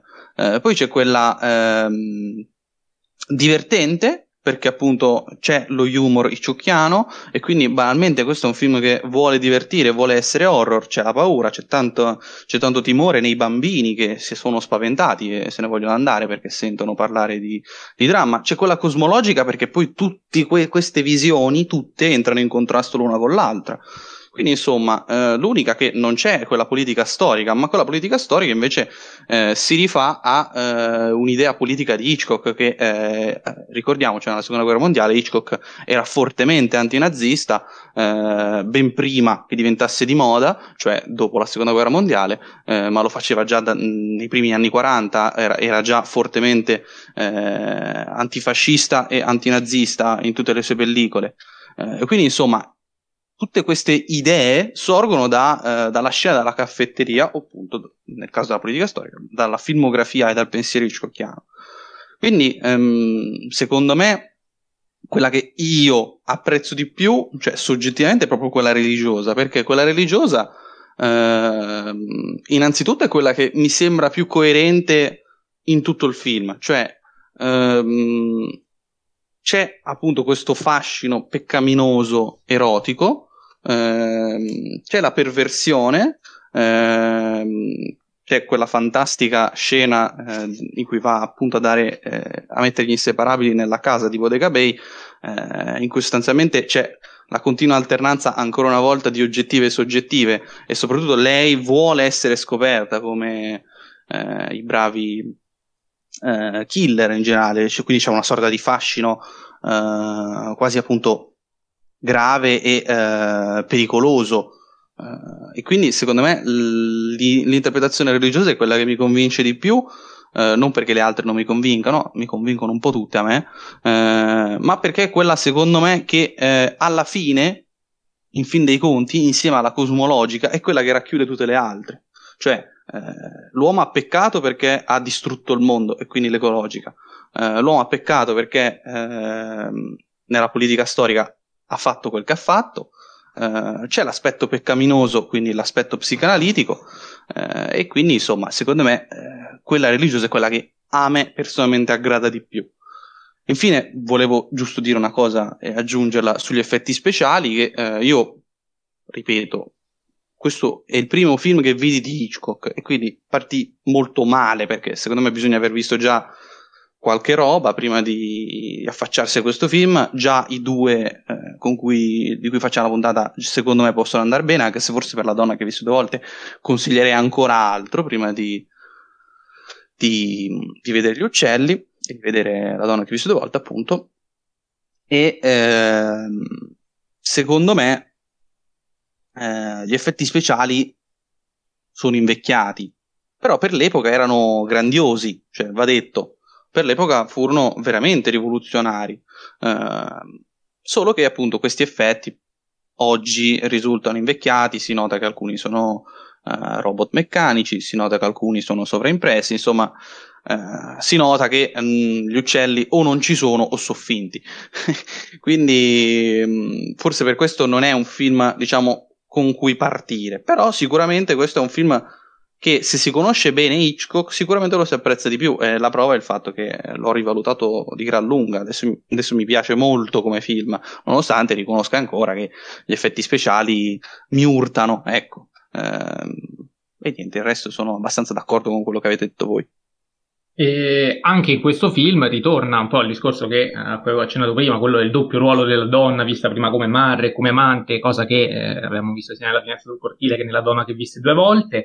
Eh, ritorna anche quel binomio Eros Thanatos eh, che è presente in Hitchcock anche nella finestra sul cortile e uh, in um, La donna che visse due volte. Binomio Eros Thanatos, peraltro, che viene esplicitato anche un po' dall'indicazione che lui aveva dato inizialmente a Grace Kelly, uh, non, non, parlo qui di questo film, ovviamente. Um, in base alla quale avrebbe dovuto l'attrice recitare le scene di uh, omicidio come se fossero state scene d'amore e viceversa quelle d'amore come se fossero state scene di morte. Questo anche ad indicare quanto effettivamente le due cose in Hitchcock siano legate e quanto, uh, ancora una volta, io continuo a sottolineare, uh, ci sia una qualche ripercussione negativa del desiderio sessuale. Il cameo di Hitchcock in questo caso c'è è stupendo, all'inizio. il migliore secondo me dei tre. quando esce dal negozio con uh, due cani, se non vado errato. Sì, sì. E come sempre Hitchcock metteva i suoi camei all'inizio per uh, non distrarre poi lo spettatore nel, doverli cercare, perché insomma, al momento che comunque Hitchcock era un regista anche molto televisivo, faceva quella, quella serie in cui presentava uh, anche i suoi film e quindi era anche immedi- immediatamente riconoscibile per il pubblico. Ecco, questa è una cosa che non abbiamo detto. Uh, tante volte il pubblico generalista non conosce il regista o se lo conosce conosce il nome ma conosce, non conosce le sue fattezze. Invece Hitchcock era noto, era una persona che quindi gli spettatori si divertivano a riconoscere nei suoi vari camei e, e uh, quindi tante volte li piazzava all'inizio proprio per poi consentire allo spettatore di uh, concentrarsi, uh, concentrarsi sul film. E una cosa che mi premeva dire riguardo gli uccelli da un punto di vista eh, fotografico è l'utilizzo del colore, perché eccezionalmente questa è una cosa, una coincidenza, dobbiamo dire, abbiamo preso tre film, tutti e tre girati a colori, confermo che eh, la fotografia eh, in tutti e tre i casi, come aveva giustamente detto all'inizio Enrico, è curata da eh, Robert Burks.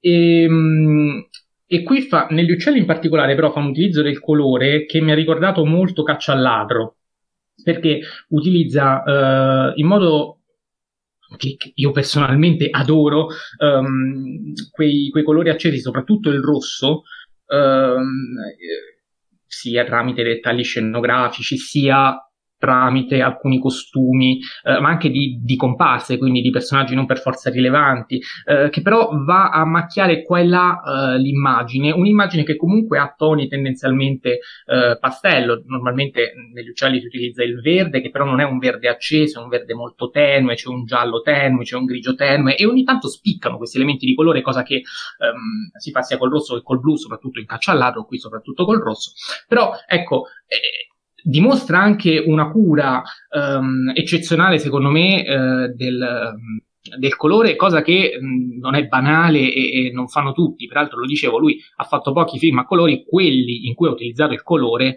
lo utilizza in modo assolutamente sapiente. Uh, Jacopo, ti chiedo se vuoi aggiungere qualcosa, altrimenti do la parola a Enrico che uh, so che vuol dire qualcosa sui camei. Sì, eh, io mi trovo in disaccordo su, su quello che dice Enrico sugli effetti speciali, perché è vero che si nota in alcune scene, però eh, per me sono grandiosi an- ancora adesso, pensa.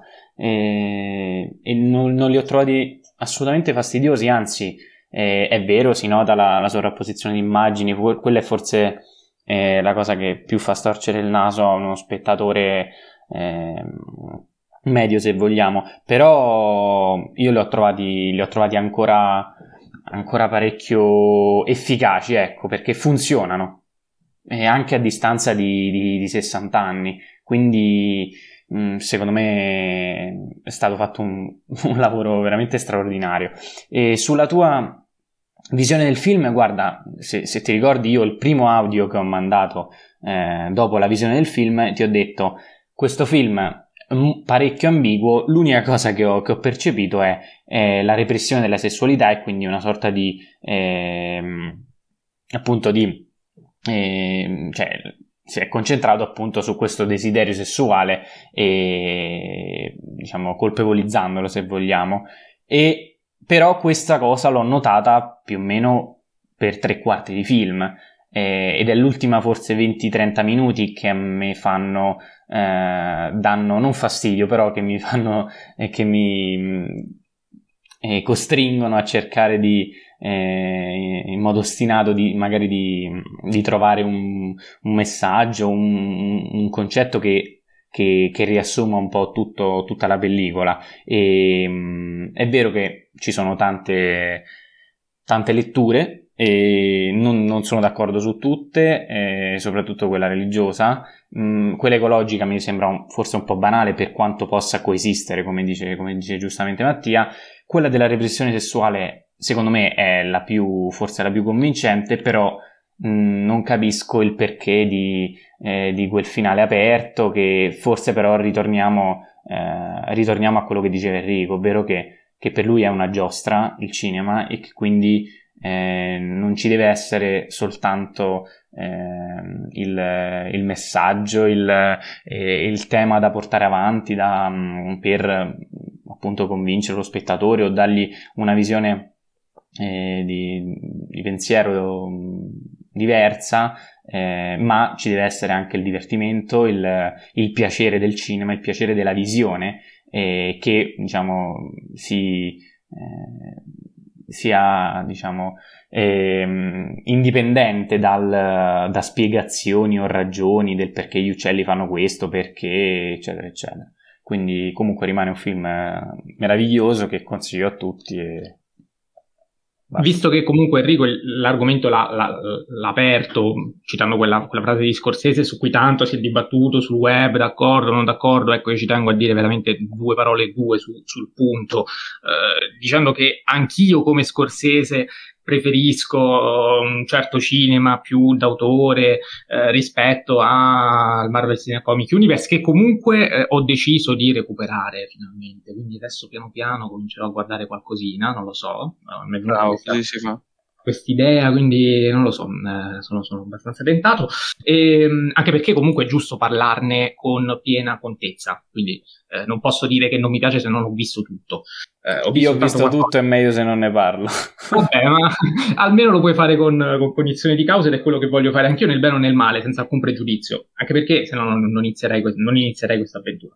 E dicevo, quindi sono eh, da, d'accordo con lui nella misura in cui eh, ho questa preferenza. D'altro canto, non me la sento di dire che quello non sia cinema, cioè un cinema che non è il mio, è un cinema diverso, mio non che io faccia cinema, però non appartiene al mio gusto, e, evidentemente non è il suo cinema, lui cinema lo fa, um, è un cinema diverso, ma è un cinema che comunque, nella misura in cui riesce a coinvolgere uh, tutta una serie di spettatori, una serie di masse, eh, riesce a mobilitarle, a portarle in sala, diverte, intrattiene, non me, altri sì, poco importa, nel senso, ben venga. Eh, quando sono andato a vedere Endgame, che eh, la sala era completamente strapiena, c'era la fila quasi fuori ed era, non erano tempi di Covid, ehm, una coda immensa, sala strapiena, persone che, che, piangevano in lacrime, io ero abbastanza... Eh, cioè, li guardavo con, con, con, un'espressione mista tra imbarazzo e disprezzo, ma quelle sono emozioni, sono emozioni che regala il cinema e secondo me è sbagliato uh, classificarle come di serie B soltanto perché non appartiene al, al, nostro gusto personale. Ecco, sono cose che comunque rispetto e che meno male che ci sono perché il cinema è anche questo. Sì, ma vale. non, vorrei, cioè, non vorrei che passasse l'altro messaggio perché cioè, Scorsese ha fatto evidentemente una provocazione non, non, non ci credo che lui... No, insomma, l'ha no, ribadito no, più volte. No, no, Enrico, più volte. no, no, ti sbagli su questo. È molto chiaro. No, no, no, no, l'ha ribadito più volte. Ha fatto chiarezza e ha spiegato quello che ha, ha detto. Innanzitutto ha dimostrato sì, che non... l'ha messo lui, che non li ha visti tutti. Cioè, ha visto poca roba perché se vedesse James Gunn non direbbe che è roba solo di giostre, ne sono sicuro al 101%. Ma, ma, ma, so, ma infatti, ma proprio per quello, proprio perché ha ammesso di non averli visti tutti, proprio perché ha ammesso che non è che non è cinema, è che non è il suo cinema, non è quello per cui lui, diciamo, si è, si è fatto in quattro per 50 anni. È, è, è proprio una diversa concezione del, del proprio dal punto di vista di, di come fare cinema, eh, che sono due mondi diversi e va accettato. La sua non, cioè non era un modo per disprezzare il, il genere del cinecomic, non è, non è, secondo me non, è, non l'avete capito dire che non è cinema non c'è molto da girarci attorno. Allora, eh, dal momento che abbiamo toccato l'argomento, io direi proprio di citarlo, visto che lo possiamo fare. Ora stiamo facendo una parentesi abnorme che non mi sarei mai aspettato di fare una puntata di Hitchcock, però lui dice... Io infatti la volevo fare anche per un altro parallelo, ma fai pure. Vai, vai, vai, vai. Mm. No, perché nel web spesso eh, faccio un paragone azzardato che vedo già i forconi da qua, da Bologna. Eh, spesso con Nolan si taccia di essere furbo. Perché Inception c'ha la trottolina, si può interpretare sia che un sogno, sia che non è un sogno, è uguale. Ma eh, perché gli uccelli non lo puoi interpretare in una, due, tre, quattro, cinque, sei, sette chiavi diverse? Cioè, senso, a me sembra un pochino forzata come cosa. Cioè, Nolan no, ma Hitchcock sì. Cioè, o entrambe non vanno bene, e allora gli uccelli è un film fallito e Inception è un film fallito, o entrambi sono due bei film. Certo, sicuramente Gli uccelli è più bello di Inception, non sto dicendo questo, però ah. siccome spesso si taccia la furbizia di essere un difetto di un regista, allora Hitchcock, che è sempre stato un regista furbo, sempre, sempre, lo ribadisco, anche Hitchcock allora è un regista furbo che non va bene come Nolan. Io non sono assolutamente d'accordo perché per me Inception i problemi sono tutt'altri, cioè quella è soltanto la goccia che fa traboccare il vaso. E... No, detto te, detto Vabbè, te. prima o poi raga, una puntata su Nolan dobbiamo farla, eh, cioè. Sì, sì, sì. E io sono uno strenuo difensore di un, un regista che ha fatto almeno tre capolavori e un, 11 film di cui 10 belli, uno brutto. Vabbè. Va bene, allora leggo la frase eh, incriminata. I grandi cinecomic sono film come parchi a tema. Per quanto possano essere ben fatti su tutti i livelli, stiamo parlando di una forma di cinema differente o addirittura di una forma d'arte completamente differente. Forma d'arte completamente differente.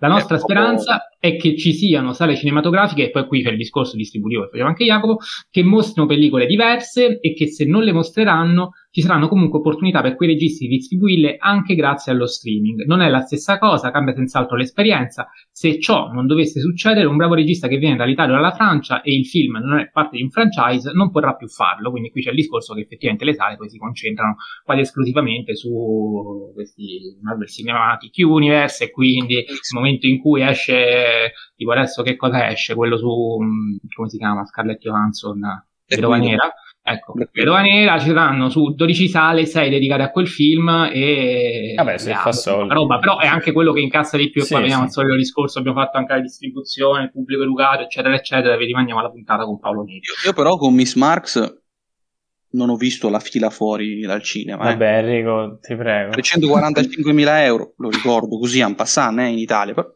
Ecco, io vorrei dire che Miss March... il cinema d'autore, però se il cinema d'autore incassa 345.000 euro, perché cazzo lo devo distribuire? Cioè, avrei sì. voluto vederlo nella mia città, ma non c'è manco arrivato, ma vabbè, adesso stiamo un po' Però aveva 200 sale, cioè non è arrivato a Perugia, però 200 sale le aveva, quindi non è che ne aveva poche. Comunque non a Pescara, Pescara non Perugia. Sì, scusa, ho sbagliato, chiedo venia. Va benissimo, va benissimo. Allora, eh, volevi aggiungere, eh, torniamo adesso, chiudiamo la parentesi certo. gigantesca. Eh, non so se vogliamo tornare agli uccelli e Tico voleva dire qualcosa. Cameo, cioè sulla questione che gli uccelli ci sono il mio cameo preferito di Hitchcock è quello della, della, mm, dell'uomo che sapeva troppo, del 56, eh, in cui... È arrivata anche una domanda, su, cioè non una domanda, eh. Vai, vai. Hitchcock che mh, mm, è seduto nel, nell'autobus e ha da, di fianco un, un, um, una gabbia con uh, mi pare 3-4 uccelli, quindi insomma eh, c'è già un rimando al, all'Hitchcock del futuro ed è, quello, ed è per quello che è il mio preferito. Avevo già visto un cameo di Hitchcock sull'autobus, ma non ricordo il film. Quello lì, è quello lì, è quello lì. Non credo, perché questo non l'ho visto. Sembra strano. Boh, vabbè, forse ho visto soltanto il camera, non lo so. Vabbè, adesso poi cercherò per fatti miei. Qui c'è l'Infernale Cinema che c'è scritto nell'uomo che sapeva troppo, proprio del 56, il maestro si è superato, mai raggiunti picchi di suspense così elevati. E, ehm, c'era arrivata, eh, non eh, come si dice, l'uomo che sapeva troppo, eh, non l'abbiamo analizzato oggi, ma sicuramente, insomma, i, i grandi capolavori di Hitchcock piano piano a scandali, eh, cioè, piano piano, ecco, a terzine, a quartetti, adesso vediamo, però mm, non faremo la filmografia di Hitchcock perché è un'impresa impossibile. Magari la prossima grandi, volta, magari la prossima volta facciamo un quartetto in bianco e nero. Eh, magari, una cosa del genere. Che è l'uomo che sapeva troppo è Eh, lo so, lo so, però che, che voglio, cioè. E poi vediamo, il vediamo. remake, perché l'originale è in bianco e nero. C'è Elena che a proposito degli uccelli ci ha scritto il comportamento aggressivo degli uccelli non potrebbe rappresentare i tragici pensieri di abbandono che attanagliano la madre di Mitch, dopotutto lei è l'unica ad essere assalita da essi. Eh, cioè lei dice non è l'unica a non essere assalita da essi, ma la doppia negazione la leggo affermativa perché sennò poi ne esco pazzo. Eh, e quindi dico che a mio avviso in realtà non è l'unica, nel senso che, vabbè, oh, questa domanda ho già risposto prima eh, indirettamente, però ehm, anche eh, l'ex di Mitch soffre eh, l'abbandono dell'amato, dal momento che eh, fa la vita da reclusa a Bodega Bay, sperando di essere ancora notata da lui. E, ehm, comunque sì, assolutamente, da questo punto di vista è un'interpretazione che ci può stare. Omar Amunkuku, eh, per cui più in generale, a prescindere adesso dagli uccelli, ci sono arrivati vari interventi sul uh, cinema di Hitchcock, che ci dice Vertigo, uh, il cervello, qua lui parla delle sue preferenze, quindi la testa gli dice Vertigo, uh, lo stomaco gli dice gli uccelli, il cuore gli dice la finestra sul cortile. Quindi il suo preferito è la finestra sul cortile, ma domani cambia idea, un po' come Uh, il buon Enrico ci aveva detto all'inizio. Uh, Federico Imola ci dice che la finestra del cortile è uno dei suoi preferiti, Vertigo è il capolavoro, Gli Uccelli l'ha visto tre anni fa e non lo aveva convinto dovrebbe rivederlo. Anche lui quindi in qualche modo uh, conferma quello che anche qui abbiamo detto tutti e tre, cioè che Gli Uccelli è un film soprattutto a una prima visione può lasciare un po' interdetti, però poi dopo va molto meglio. C'è scritto un lungo messaggio anche S.K che adesso andiamo a leggere eh, riguardo Hitchcock. Ci sarebbe troppo da dire, ma Vertigo tra i migliori dieci della storia. Peraltro sulla donna che visto due volte non l'ho detto, però eh, c'era stato anche eh, il sondaggio di Sight and Sound per conto del British Film Institute che eh, secondo cui eh, la donna che visto due volte eh, sarebbe il miglior film di sempre. Per la prima volta nel 2012 aveva scalzato anche il buon quarto potere qui adesso non stiamo a dire... Può stare è... di brutto. Pensavo 2001. Ci può eh, stare di brutto. Io ormai mi sono rassegnato a um, queste cose, a queste classifiche, qual è il migliore, cioè, ognuno c'è il suo, ah, d'altronde sì. cioè, non fa una cosa, cioè, come fai? Come fai? E, ehm, quindi dicevo, Vertigo tra i migliori film della storia, bellissimo anche il libro, ci segnala, non l'abbiamo detto, ma questi sono tutti, credo, tutti. tutti e tre, sì, sì, sì. Tutti e tre, con sceneggiature non originali. Sì, ma lui li ha rimaneggiate come se... Come sempre le ha rimaneggiate da cima a fondo. Sì. Eh, come giusto anche che sia, per non fare la trasposizione fine a se stessa, ma anche qui, ecco, questa è una cosa che forse può accomunarlo, se vogliamo, a Kubrick, il fatto di prendere spunto da un soggetto per poi dire qualcosa di completamente diverso rispetto a quello Vero. di riferimento. Eh, gli uccelli l'ho adorato trovandolo una perfetta unione tra catastrofismo ehm, alla melancolia ehm, e La dolcezza di Viaggio a Tokyo. Non so se su questo potete essere d'accordo. Fuori onda c'era Enrico che mi diceva che lui ci, ve- ci poteva stare questo paragone con Melancolia. Sì, perché ci sono nella prima magistrale sequenza del film di Lars von Trier eh, ci, sono, ci sono gli uccelli che muoiono che bello ah. sentirti dire magistrale vicino alla von Trier. È vero. Io, io quando Lars von Trier fa i film belli lo dico, è quando no, troppo elogiato come manco fosse appunto Hitchcock eh, che, che mi trigger un pochino. Poi La finestra sul cortile, strepitosa opera filosofica sullo sguardo e sul cinema, e su questo siamo assolutamente d'accordo. A questi tre aggiungo il commovente Notorious, e il mio secondo preferito, Nodo alla gola, parabola niciana e dostoevskiana che rovescia 2001 mostrando la disfatta del distopico superuomo e qua non sono per niente d'accordo perché Nodo alla gola l'ho visto e non mi pare che ci sia un rovesciamento di 2001 mostrando la disfatta del superuomo, ecco, secondo me non, questa interpretazione mi sembra abbastanza forzata ehm, e se vogliamo, il, il, il, rovesciamento del ruolo, ecco, diciamo, la connotazione negativa del superuomo è una cosa che lo stesso Kubrick fa anche in Arancia Meccanica. Um, non credo sia questo il punto di Nodo alla gola, chiedo prima ad Enrico e poi a Jacopo se sono d'accordo. Nel 1948, quando uscì il capolavoro Nodo alla gola, per me è uno dei top di, di Hitchcock, eh, non sono uno di quelli che dice che siccome è troppo tecnico quel film lì non è uno dei migliori, per me lo è. Ehm, secondo me non è vero che, anche secondo me non è vero che rovescia, eh, secondo me dimostra che Nietzsche, interpretato a Mentula Canis, ehm, come tutte le cose, eh, esatto, eh, Perché, scusa, scusa no, cioè, cioè, adesso mi lascio andare, oggi stiamo andando a divagazioni, però anche eh, secondo la legge chiunque cagioni la morte di un uomo è punito cioè, non è che l'uomo è soltanto il maschio. Ecco, se noi interpretiamo la lettera quel tipo di norma, eh, cioè, fondamentalmente chi uccide una donna resta impunito. Questo è il solito discorso. Quindi anche qui Nietzsche è, è interpretato in un certo modo, è normale che... E, e, appunto mi collego al fatto che era 1948, c'erano state due interpretazioni abbastanza mh, mm, derivative, per non dire eh, abbastanza incomprese, cioè quella di uh, Hitler, che uh, si sa dava a, uh, ai nazisti, in particolare se non sbaglio alle SS, dava così parlò Zarathustra da leggere, ovviamente rimaneggiato, perché sennò mm, non siamo bravi a deumanizzare le persone. Um, e poi la seconda era quella di D'Annunzio, che eh, aveva fatto appunto il suo superuomo estetico che era un po' diverso dal, dallo Ubermensch molto diciamo. diverso assolutamente. Eh, adesso non mettiamoci a discutere di un annunzio, se no veramente no, no, no, c'è stata fuori onda un po' di tempo fa, ovviamente, una, regist- una registrazione, vabbè, una discussione accesissima, ma più di, di, di gusto artistico che, che, di altro. Su D'Annunzio Rame Enrico. Ehm, non so se l'intervento di SK era finito. Sì, Jacopo, se vuoi aggiungere qualcosa, altrimenti leggo qualcos'altro. Beh, vuoi leggere qualcos'altro, però più o meno sono, cioè, per quanto riguarda Nodo alla gola, sono, sono più d'accordo con voi, ecco, è più un, mostrare il, l'altro, diciamo, l'altra faccia della medaglia del, dell'uomo e dell'animo umano, quindi non, non c'è un vero e proprio rovesciamento, ecco, se vogliamo. Allora, Mr. Manhattan, Hitchcock è sicuramente tra i cineasti che hanno contribuito a rivoluzionare il linguaggio cinematografico per come lo conosciamo oggi, dando le basi anche ai cineasti postmoderni contemporanei. Ha aggiunto regole alla grammatica offrendo soluzioni visive che continueranno ad essere adottate. Inoltre, tolto l'aspetto legato esclusivamente alla messa in scena con i suoi film, ha anche dato linee guida narrative da seguire per numerosi generi, dal thriller al disaster movie alla spy story e via discorrendo. Per tutti questi motivi e non solo, un regista da studiare ed analizzare per chiunque voglia parlare o fare cinema. Uh, penso siano parole assolutamente condivisibili. Posso chiedere a voi magari se vi viene in mente, uh, oddio, forse l'erede mi sembra un po' complicato. Però, Beh, uh, vai, via, meno uno ce n'è. Vai, vai.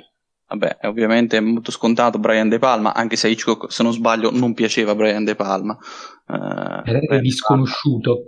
Brian De Palma. Sì, vabbè, lui lo ripropone spessissimo di continuo. Per sequenza, suspense e tutto il resto. Però Brian De Palma mi sta simpatico perché è stato il fondatore di una delle migliori saghe della storia del cinema. E vale a dire?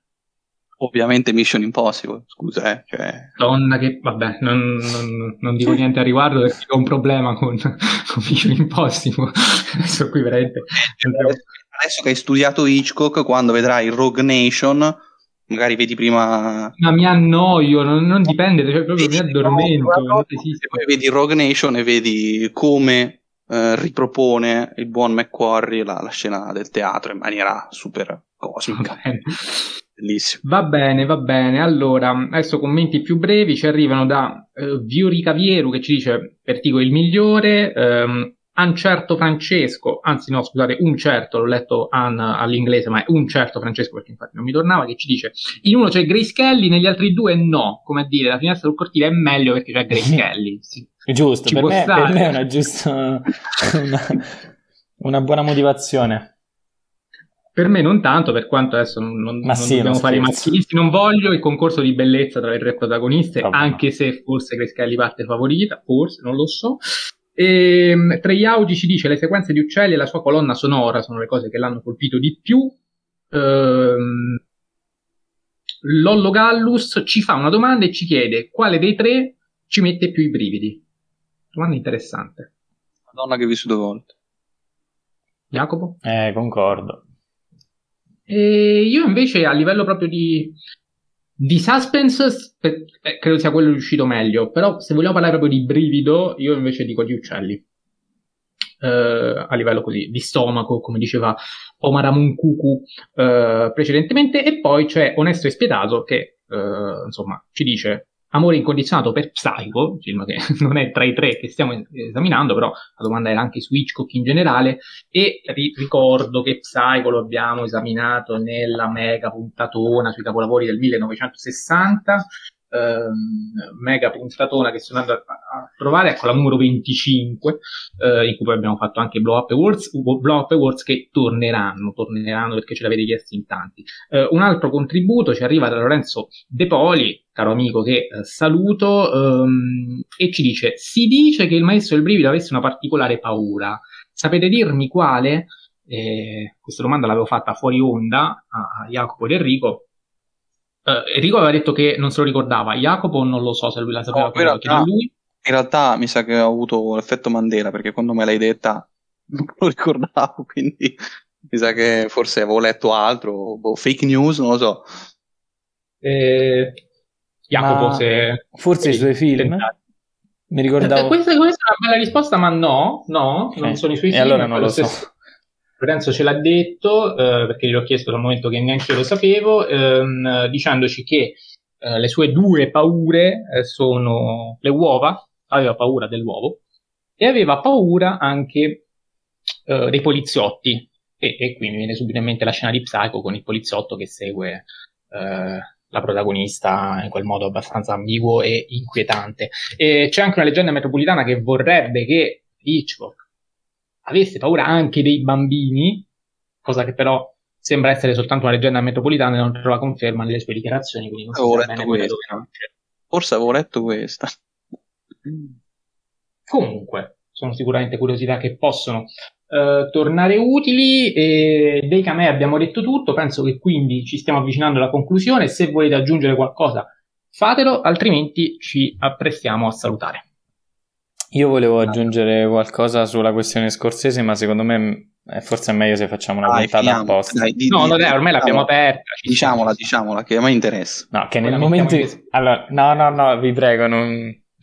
Chiudiamo, per favore. No, no, no, no, no, no adesso lo dici.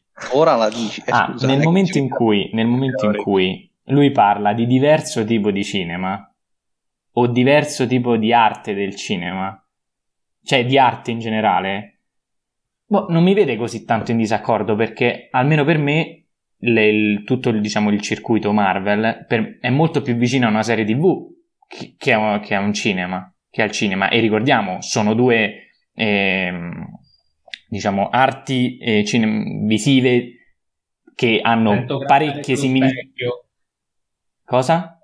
Sento grattare sullo specchio. No, no, dai, eh, io, io l'ho sempre detto che era, che era, una serie tv e non, e non era un film, eh? non, non, deve essere un difetto, è soltanto ah. un, un diverso tipo quindi di cinema. Anche, No, però se mi dite sta cosa, scusate, la domanda sorge spontanea. Visto che non è la saga cinematografica con più film nella storia, ma è 007, Ma- che 007 è una serie TV. Sì, ma ti rendi conto la diversità del film di un film 007 e di un Avengers Endgame? In cui Avengers Endgame, diciamo, è dipendente da, da 20 film precedenti, invece 007 non lo è. Secondo me è una mezza menzogna quella che eh, se non hai visto gli altri non puoi capirlo. Cazzo, c'è uno spiegone ogni due minuti in Avengers Endgame. Se c'è un difetto di quel film dav- davvero lampante, proprio il fatto che ci sono spiegoni ogni due secondi. E poi diciamo anche una cosa, che comunque sempre i produttori del Marvel Cinematic Universe hanno detto che per loro la sfida sarebbe stata quella di fare continuamente film legati da un universo comune che avessero dei rimandi, ma quei rimandi dovevano essere sempre un qualcosa in più.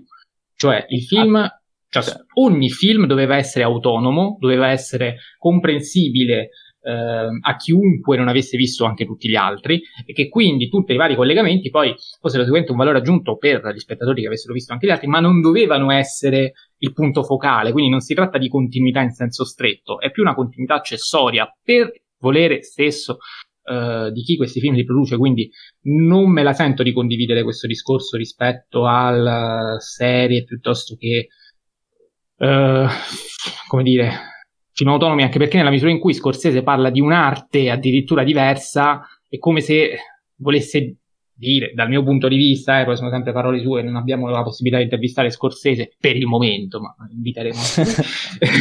Ehm, è come dire, fosse eh, più vicina al fumetto che al cinema. Ecco, io ho avuto questo tipo di. No, io non l'ho avuto. Ma, eh, boh, di sicuro la connotazione è negativa. Ecco, ora non vediamoci a dire che. eh, Mi permetto di fare un esempio riguardo a quello che diceva Mattia. Cioè, fa- devo fare spoiler di due film: Spider-Man Far From Home e Avengers Endgame. Quindi perdonatemi. Cioè, i peggiori, vabbè. Eh, no, il peggiore per me è Homecoming. Eh, Ah, comunque, vabbè, certo, anche. e soprattutto Avengers Endgame non è proprio tra i peggiori, ma proprio neanche lontanamente. Eh, eh, comunque, eh, in Avengers Endgame, come tutti sappiamo, muore Iron Man. Ora, soltanto un rincoglionito, se va a vedere Spider-Man Far From Home e non ha visto Avengers Endgame, non capisce che Tony Stark è morto. Cioè, lo attanaglia, non lo vedi mai fisicamente, lo vedi che anche nei cartelloni è abbastanza disperato. Cioè, ripeto, solo un coglione non capisce che Tony Stark è morto. Cioè, quindi puoi anche tranquillamente andare a vedere Far From Home anche se non hai visto Avengers Endgame. Cioè, e, e se non lo capisci, ripeto, ti Vabbè, non insultiamo ulteriormente. No, ti consiglio di, di- di- di provare in- ad accendere il cervello, ecco. Cioè, n- Attenzione, Enrico. eh, Che, che deve dire? Cioè, si vede che è morto, cioè, si capisce che è morto, si percepisce. Cioè, altrimenti i, i famosi, eh, la famosa narrazione che citavi prima di- da Finestra sul cortile, che dalla prima sequenza capisci tutto. Cioè, eh, neghiamo quello. Cioè, se uno accende il cervello, capisce tutto quello che dicevi prima sulla finestra del cortile. Se uno accende il cervello, capisce che eh, Tony Stark è morto e non ha bisogno dello spiegone. Cioè. Quindi, Vabbè, Vabbè. Jacopo non credo voglia replicare ulteriormente. No, no, no, no, io replico perché la questione della serie TV non è una questione soltanto del, del avere l'episodio precedente per capire quello successivo, ma anche il modo produttivo in cui questi film sono stati, ehm, diciamo, realizzati e pensati. E, per me non, non- cioè, è, è giusto che il non è cinema, è, è ovvio che è sbagliato, perché non è vero che non è cinema, perché è, semplicemente quello è cinema di intrattenimento, Scorsese No. magari riesce a fare entrambe le cose ehm, o, o- o riuscire a non fare intrattenimento spesso quando magari non, non- non fa successo al botteghino se vogliamo Ehm, però ecco è proprio tutto l'impianto produttivo che ti fa pensare a una serie tv non soltanto il fatto di, di, appunto, di non comprendere una cosa che succede dopo rispetto a una cosa che succede prima e comunque io so di molti amici che hanno visto Endgame e non hanno capito niente ora avrò tutti amici stupidi secondo te va bene Insultati, tutti amici attenzione. insultati, va benissimo. Però non ti ascoltano. Va ecco, benissimo. No, vabbè. io non, lo so, c'è uno spiegone ogni due secondi, cioè o non li hanno sentiti perché la gente faceva casini in sala e per quello li compatisco, per quello li compatisco, però se, se tu lo vai a vedere in religioso silenzio c'è uno spiegone ogni due secondi e capisci tutto, tutto. Va bene, e io voglio ancora di rispondere a Jacopo rispetto al discorso serie TV che manca continuità di scrittura, oltre che perché le serie TV sono serie. Sì, ma c'è una cosa che, che- che rimane sempre. In realtà eh. le serie TV non è vero che sono, che sono scritte soltanto da una, da una persona, è spesso... Showrunner che dà le linee guida a tutti gli sceneggiatori. Eh, teoria... anche, qui, anche qui c'è uno showrunner che dava le linee guida a, a tutti i registi, ragazzi. Non, non... Ho dato Mission Impossible, sono passati... Dunque, il primo è del 90, Ma mi che sembra. c'entra? Sono due cose completamente no, diverse. Sono passati 28 anni, dal primo all'ultimo, e gli sceneggiatori sono cambiati i registi sono cambiati, eppure sono in continuità, come sono in continuità i film della Marvel. Cioè ogni saga ha i film in continuità. Cioè, la differenza che fa triggerare molti, secondo me, è la quantità. Eh, eh cioè, è ovvio che se ne face... io, ne, io ne ho apprezzati, per esempio, sì. 6 su 23. E, tutti gli, e, quindi è ovvio che c'è un 70% Però, che... È un discorso di qualità, eh. Questo è un discorso di qualità, non c'entra. E che vuol dire non c'entra? È normale che c'entra. Se fa no, intrattenimento male, c'entra e come? No, non c'entra perché se tu fai, eh, cioè come negli episodi delle serie TV, chi dice che una serie TV non cala mai di ritmo e che eh, non, ha, non ha picchi, o sta parlando di un mega capolavoro come può essere un Twin Peaks, un True Detective, un Breaking Bad, eccetera, eccetera, eh, oppure vuol dire che sta mentendo spudoratamente perché in ogni puntata ci sono i picchi, in ogni puntata ci sono i momenti più morti. Ma sono tutti gli stessi. È la copia identica di un episodio dell'altro, è quello l'altro problema.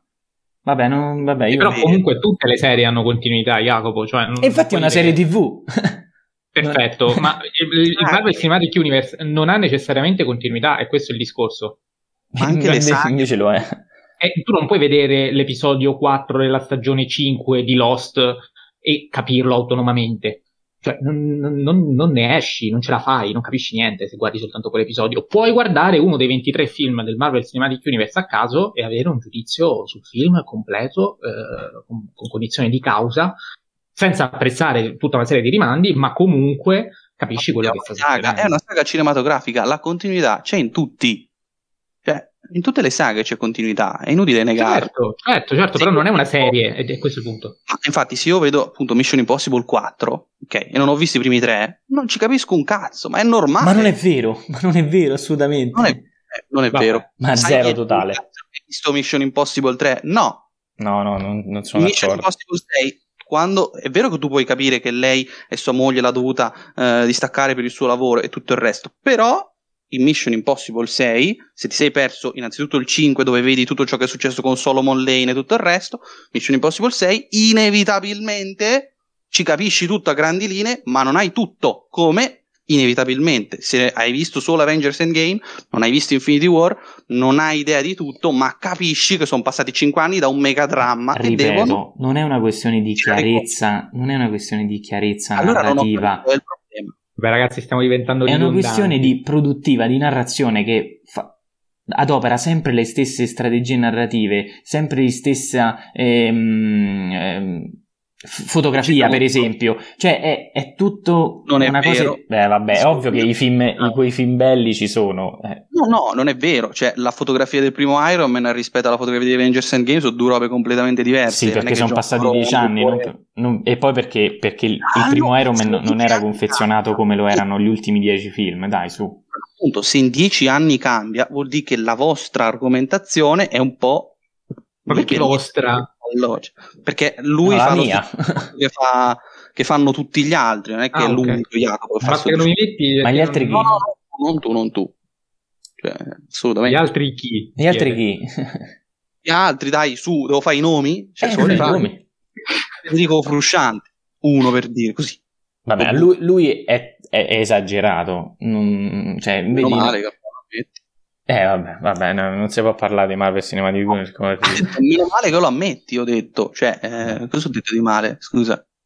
Va bene ragazzi, allora calmiamo i bollenti spiriti, anche perché anche oggi fa un caldo dannatissimo. Da moderatore eh, sono obbligato a porre un freno a tutto ciò, anche perché quando poi diventiamo ripetitivi continuiamo a microfoni spenti, se no veramente chi ci ascolta, eh, ci ascolta adesso e non ci ascolta più. E magari, ecco, il discorso Marvel lo rimandiamo quando, boh, se, se avremo mai il coraggio di... Passo. Jacopo. Ah, ah, si fa. Già secondo me invece è bello farlo, uh, una puntata su... Vai, ma anche se non li abbiamo visti tutti, tutti, tutti, l'importante è che... No, no, tu te li vedi tutti.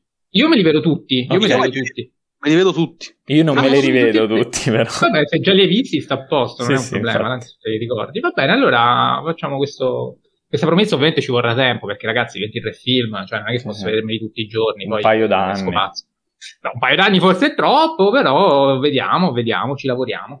E... Ma il nostro piano, eh, quindi tra un Come? anno si arriva, dai, forse. Vedremo, vedremo, vedremo. Magari poi, poi non interessa. La puntata 82 sarà quella di. la puntata 82 sarà quella di. Sarà non facciamo queste promesse così che poi.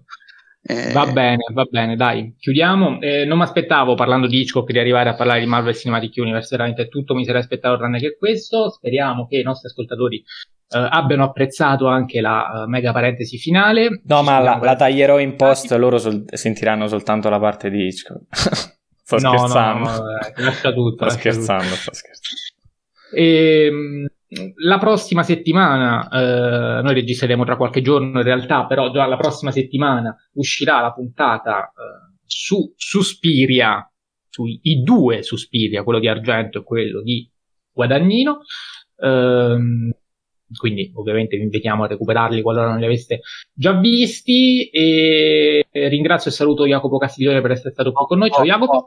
Buono buono buono. Che è successo? C'è la classifica. E... sì, bravo bravo bravo il sondaggio la classifica. Mi sono dimenticato tutto ma non è che ci arrivo. Allora eh, torniamo un attimo a Hitchcock mega passo indietro. Il pubblico si è espresso classificando al terzo posto gli uccelli con 51 voti al secondo la finestra sul cortile a quota 90 e vince ovviamente la donna che visse due volte con 105 voti. I primi due sono anche abbastanza vicini, se vogliamo, poi gli uccelli più distanziato. Penso che comunque questo podio corrisponda anche al nostro. No. Bene. Quindi, per me la finestra primo, ma l'ho detto. Ah, è vero, tu l'avevi detto, è vero. È vero. La donna che visse due volte e gli uccelli. È uguale. Ah, attenzione, anche per Jacopo. Sì, non me l'aspettavo. Va bene, no, per me invece la donna che ho visto due volte resta in prima posizione, ma in generale anche nella filmografia di Hitchcock, perlomeno dei film che ho visto, è quello, è, è quello che è il migliore dal mio punto di vista. Ecco. Per me stiamo parlando forse del primo e del secondo migliore. Eh? Sì, sì. Cioè, secondo il mio gusto personale, cioè la finestra primo e secondo la donna. No, io devo dire ho preferito Psycho alla finestra sul cortile. Comunque, vabbè, adesso... No, cosa? Davvero? So. alla finestra sul cortile sì. Ecco, eh... Questo accende i bollenti spiriti molto più di, di, di Marti Scorsese la sua opinione pessima sui film Marvel. no, non, non, non, nel senso, La finestra sul cortile è un film a cui, ecco, adesso anche rivedendo il dato 5 stelle, alla prima visione gli ho dato soltanto 4,5 perché c'erano alcune parti narrative, ne parlavo ieri fuori onda con Enrico, che non mi avevano convinto fino in fondo perché trovavo un pochino forzate, un pochino così, nello specifico lo dico soltanto per completezza perché sennò non si capisce quello che sto dicendo. Quando mh, il, ecco, non mi tornava tanto il fatto che vediamo una donna uscire mentre Jeff dorme alla finestra, vediamo una donna che esce con l'assassino, uh, vestita di nero, camuffata, e quella donna che poi sarà la figura chiave perché comunque tutti i testimoni diranno che l'uomo uscito con, con la moglie in realtà era un'altra persona. Ebbene, no, sullo sfondo non si capisce chi sia stata, probabilmente una donna presa per strada, pagata per fare sicuramente, però ecco, è una cosa che rimane un po' dimenticata e dimenticato rimane anche il fatto, un piccolo dettaglio, cioè che eh, l'assassino a un certo punto, eh, nonostante sia praticamente H24 sorvegliato dal buon Jeff, che, che, che, interrompe le visioni soltanto tra una fase di sonno e l'altra, mi stupisce il fatto che Jeff dormiva proprio quando l'uomo eh, sotterra una parte del cadavere della moglie nell'aiuola e poi torna anche a dissotterrarla, cioè protagonista ha visto praticamente tutto tranne le due scene chiave che avrebbero potuto incastrarlo senza possibilità di appello. E quindi queste due cose eh, le trovavo un pochino forzate, un pochino poco credibili e mi avevano fatto dire ok, tutto bellissimo, però insomma si poteva forse fare qualcosina di meglio, poi rivedendole chiaramente mi rendo conto che sono forzature narrative che ci stanno nell'ambito del film e quindi le accetto per quello che sono, li do 5 stelle, ma non è tra i miei Hitchcock preferiti che mh, meglio della finestra sul cortile, ad esempio, ci sono La donna che visse due volte, c'è Psycho, c'è Notorious, c'è anche Rebecca. Quindi... Vabbè, per te. Per me, per me, Rebecca, per me. Per me. Rebecca mi manca. Però gli altri tre ci... Forse Psycho un po' meno, però gli altri tre ci possono stare. Beh, eh, stiamo parlando ovviamente di... di tutti i capolavori, quindi cioè, non è che... Sì, sì, sì, questo è ovvio. Ovviamente. Va bene. E ora posso salutarvi, posso salutare e ringraziare il buon Jacopo Castiglione. Ciao Jacopo. Ciao a tutti, grazie e viva Fellini ovviamente. Oh, mi sono dimenticato, Fellini, Fellini eh, questa puntata non finirà mai, Fellini ehm, aveva dichiarato che eh, Gli uccelli era tra i suoi film preferiti, vediamo se ritrovo la dichiarazione. Eh, Beh, ovviamente. Federico Desi- Fellini afferma... Desiderio sessuale. Federico Fellini afferma che una delle opere di Hitchcock da lui predilette uno dei più grandi film di tutti i tempi, ha dichiarato Gli uccelli può venire meglio apprezzato non come una narrazione lineare, ma più come un poema lirico tragico, i cui episodi sono come stanze che rafforzano un singolo tema a livello emotivo. Quindi Jacopo ti lascio con le parole del tuo amato Federico Fellini sugli uccelli. Eh, via Fellini, grande, grande analisi, ma, ma, non avevo dubbi che un film che eh, tratta la, la repressione sessuale e quindi forse una punizione eh, per, per, l'uomo o per la donna, eh, per entrambi i casi in realtà.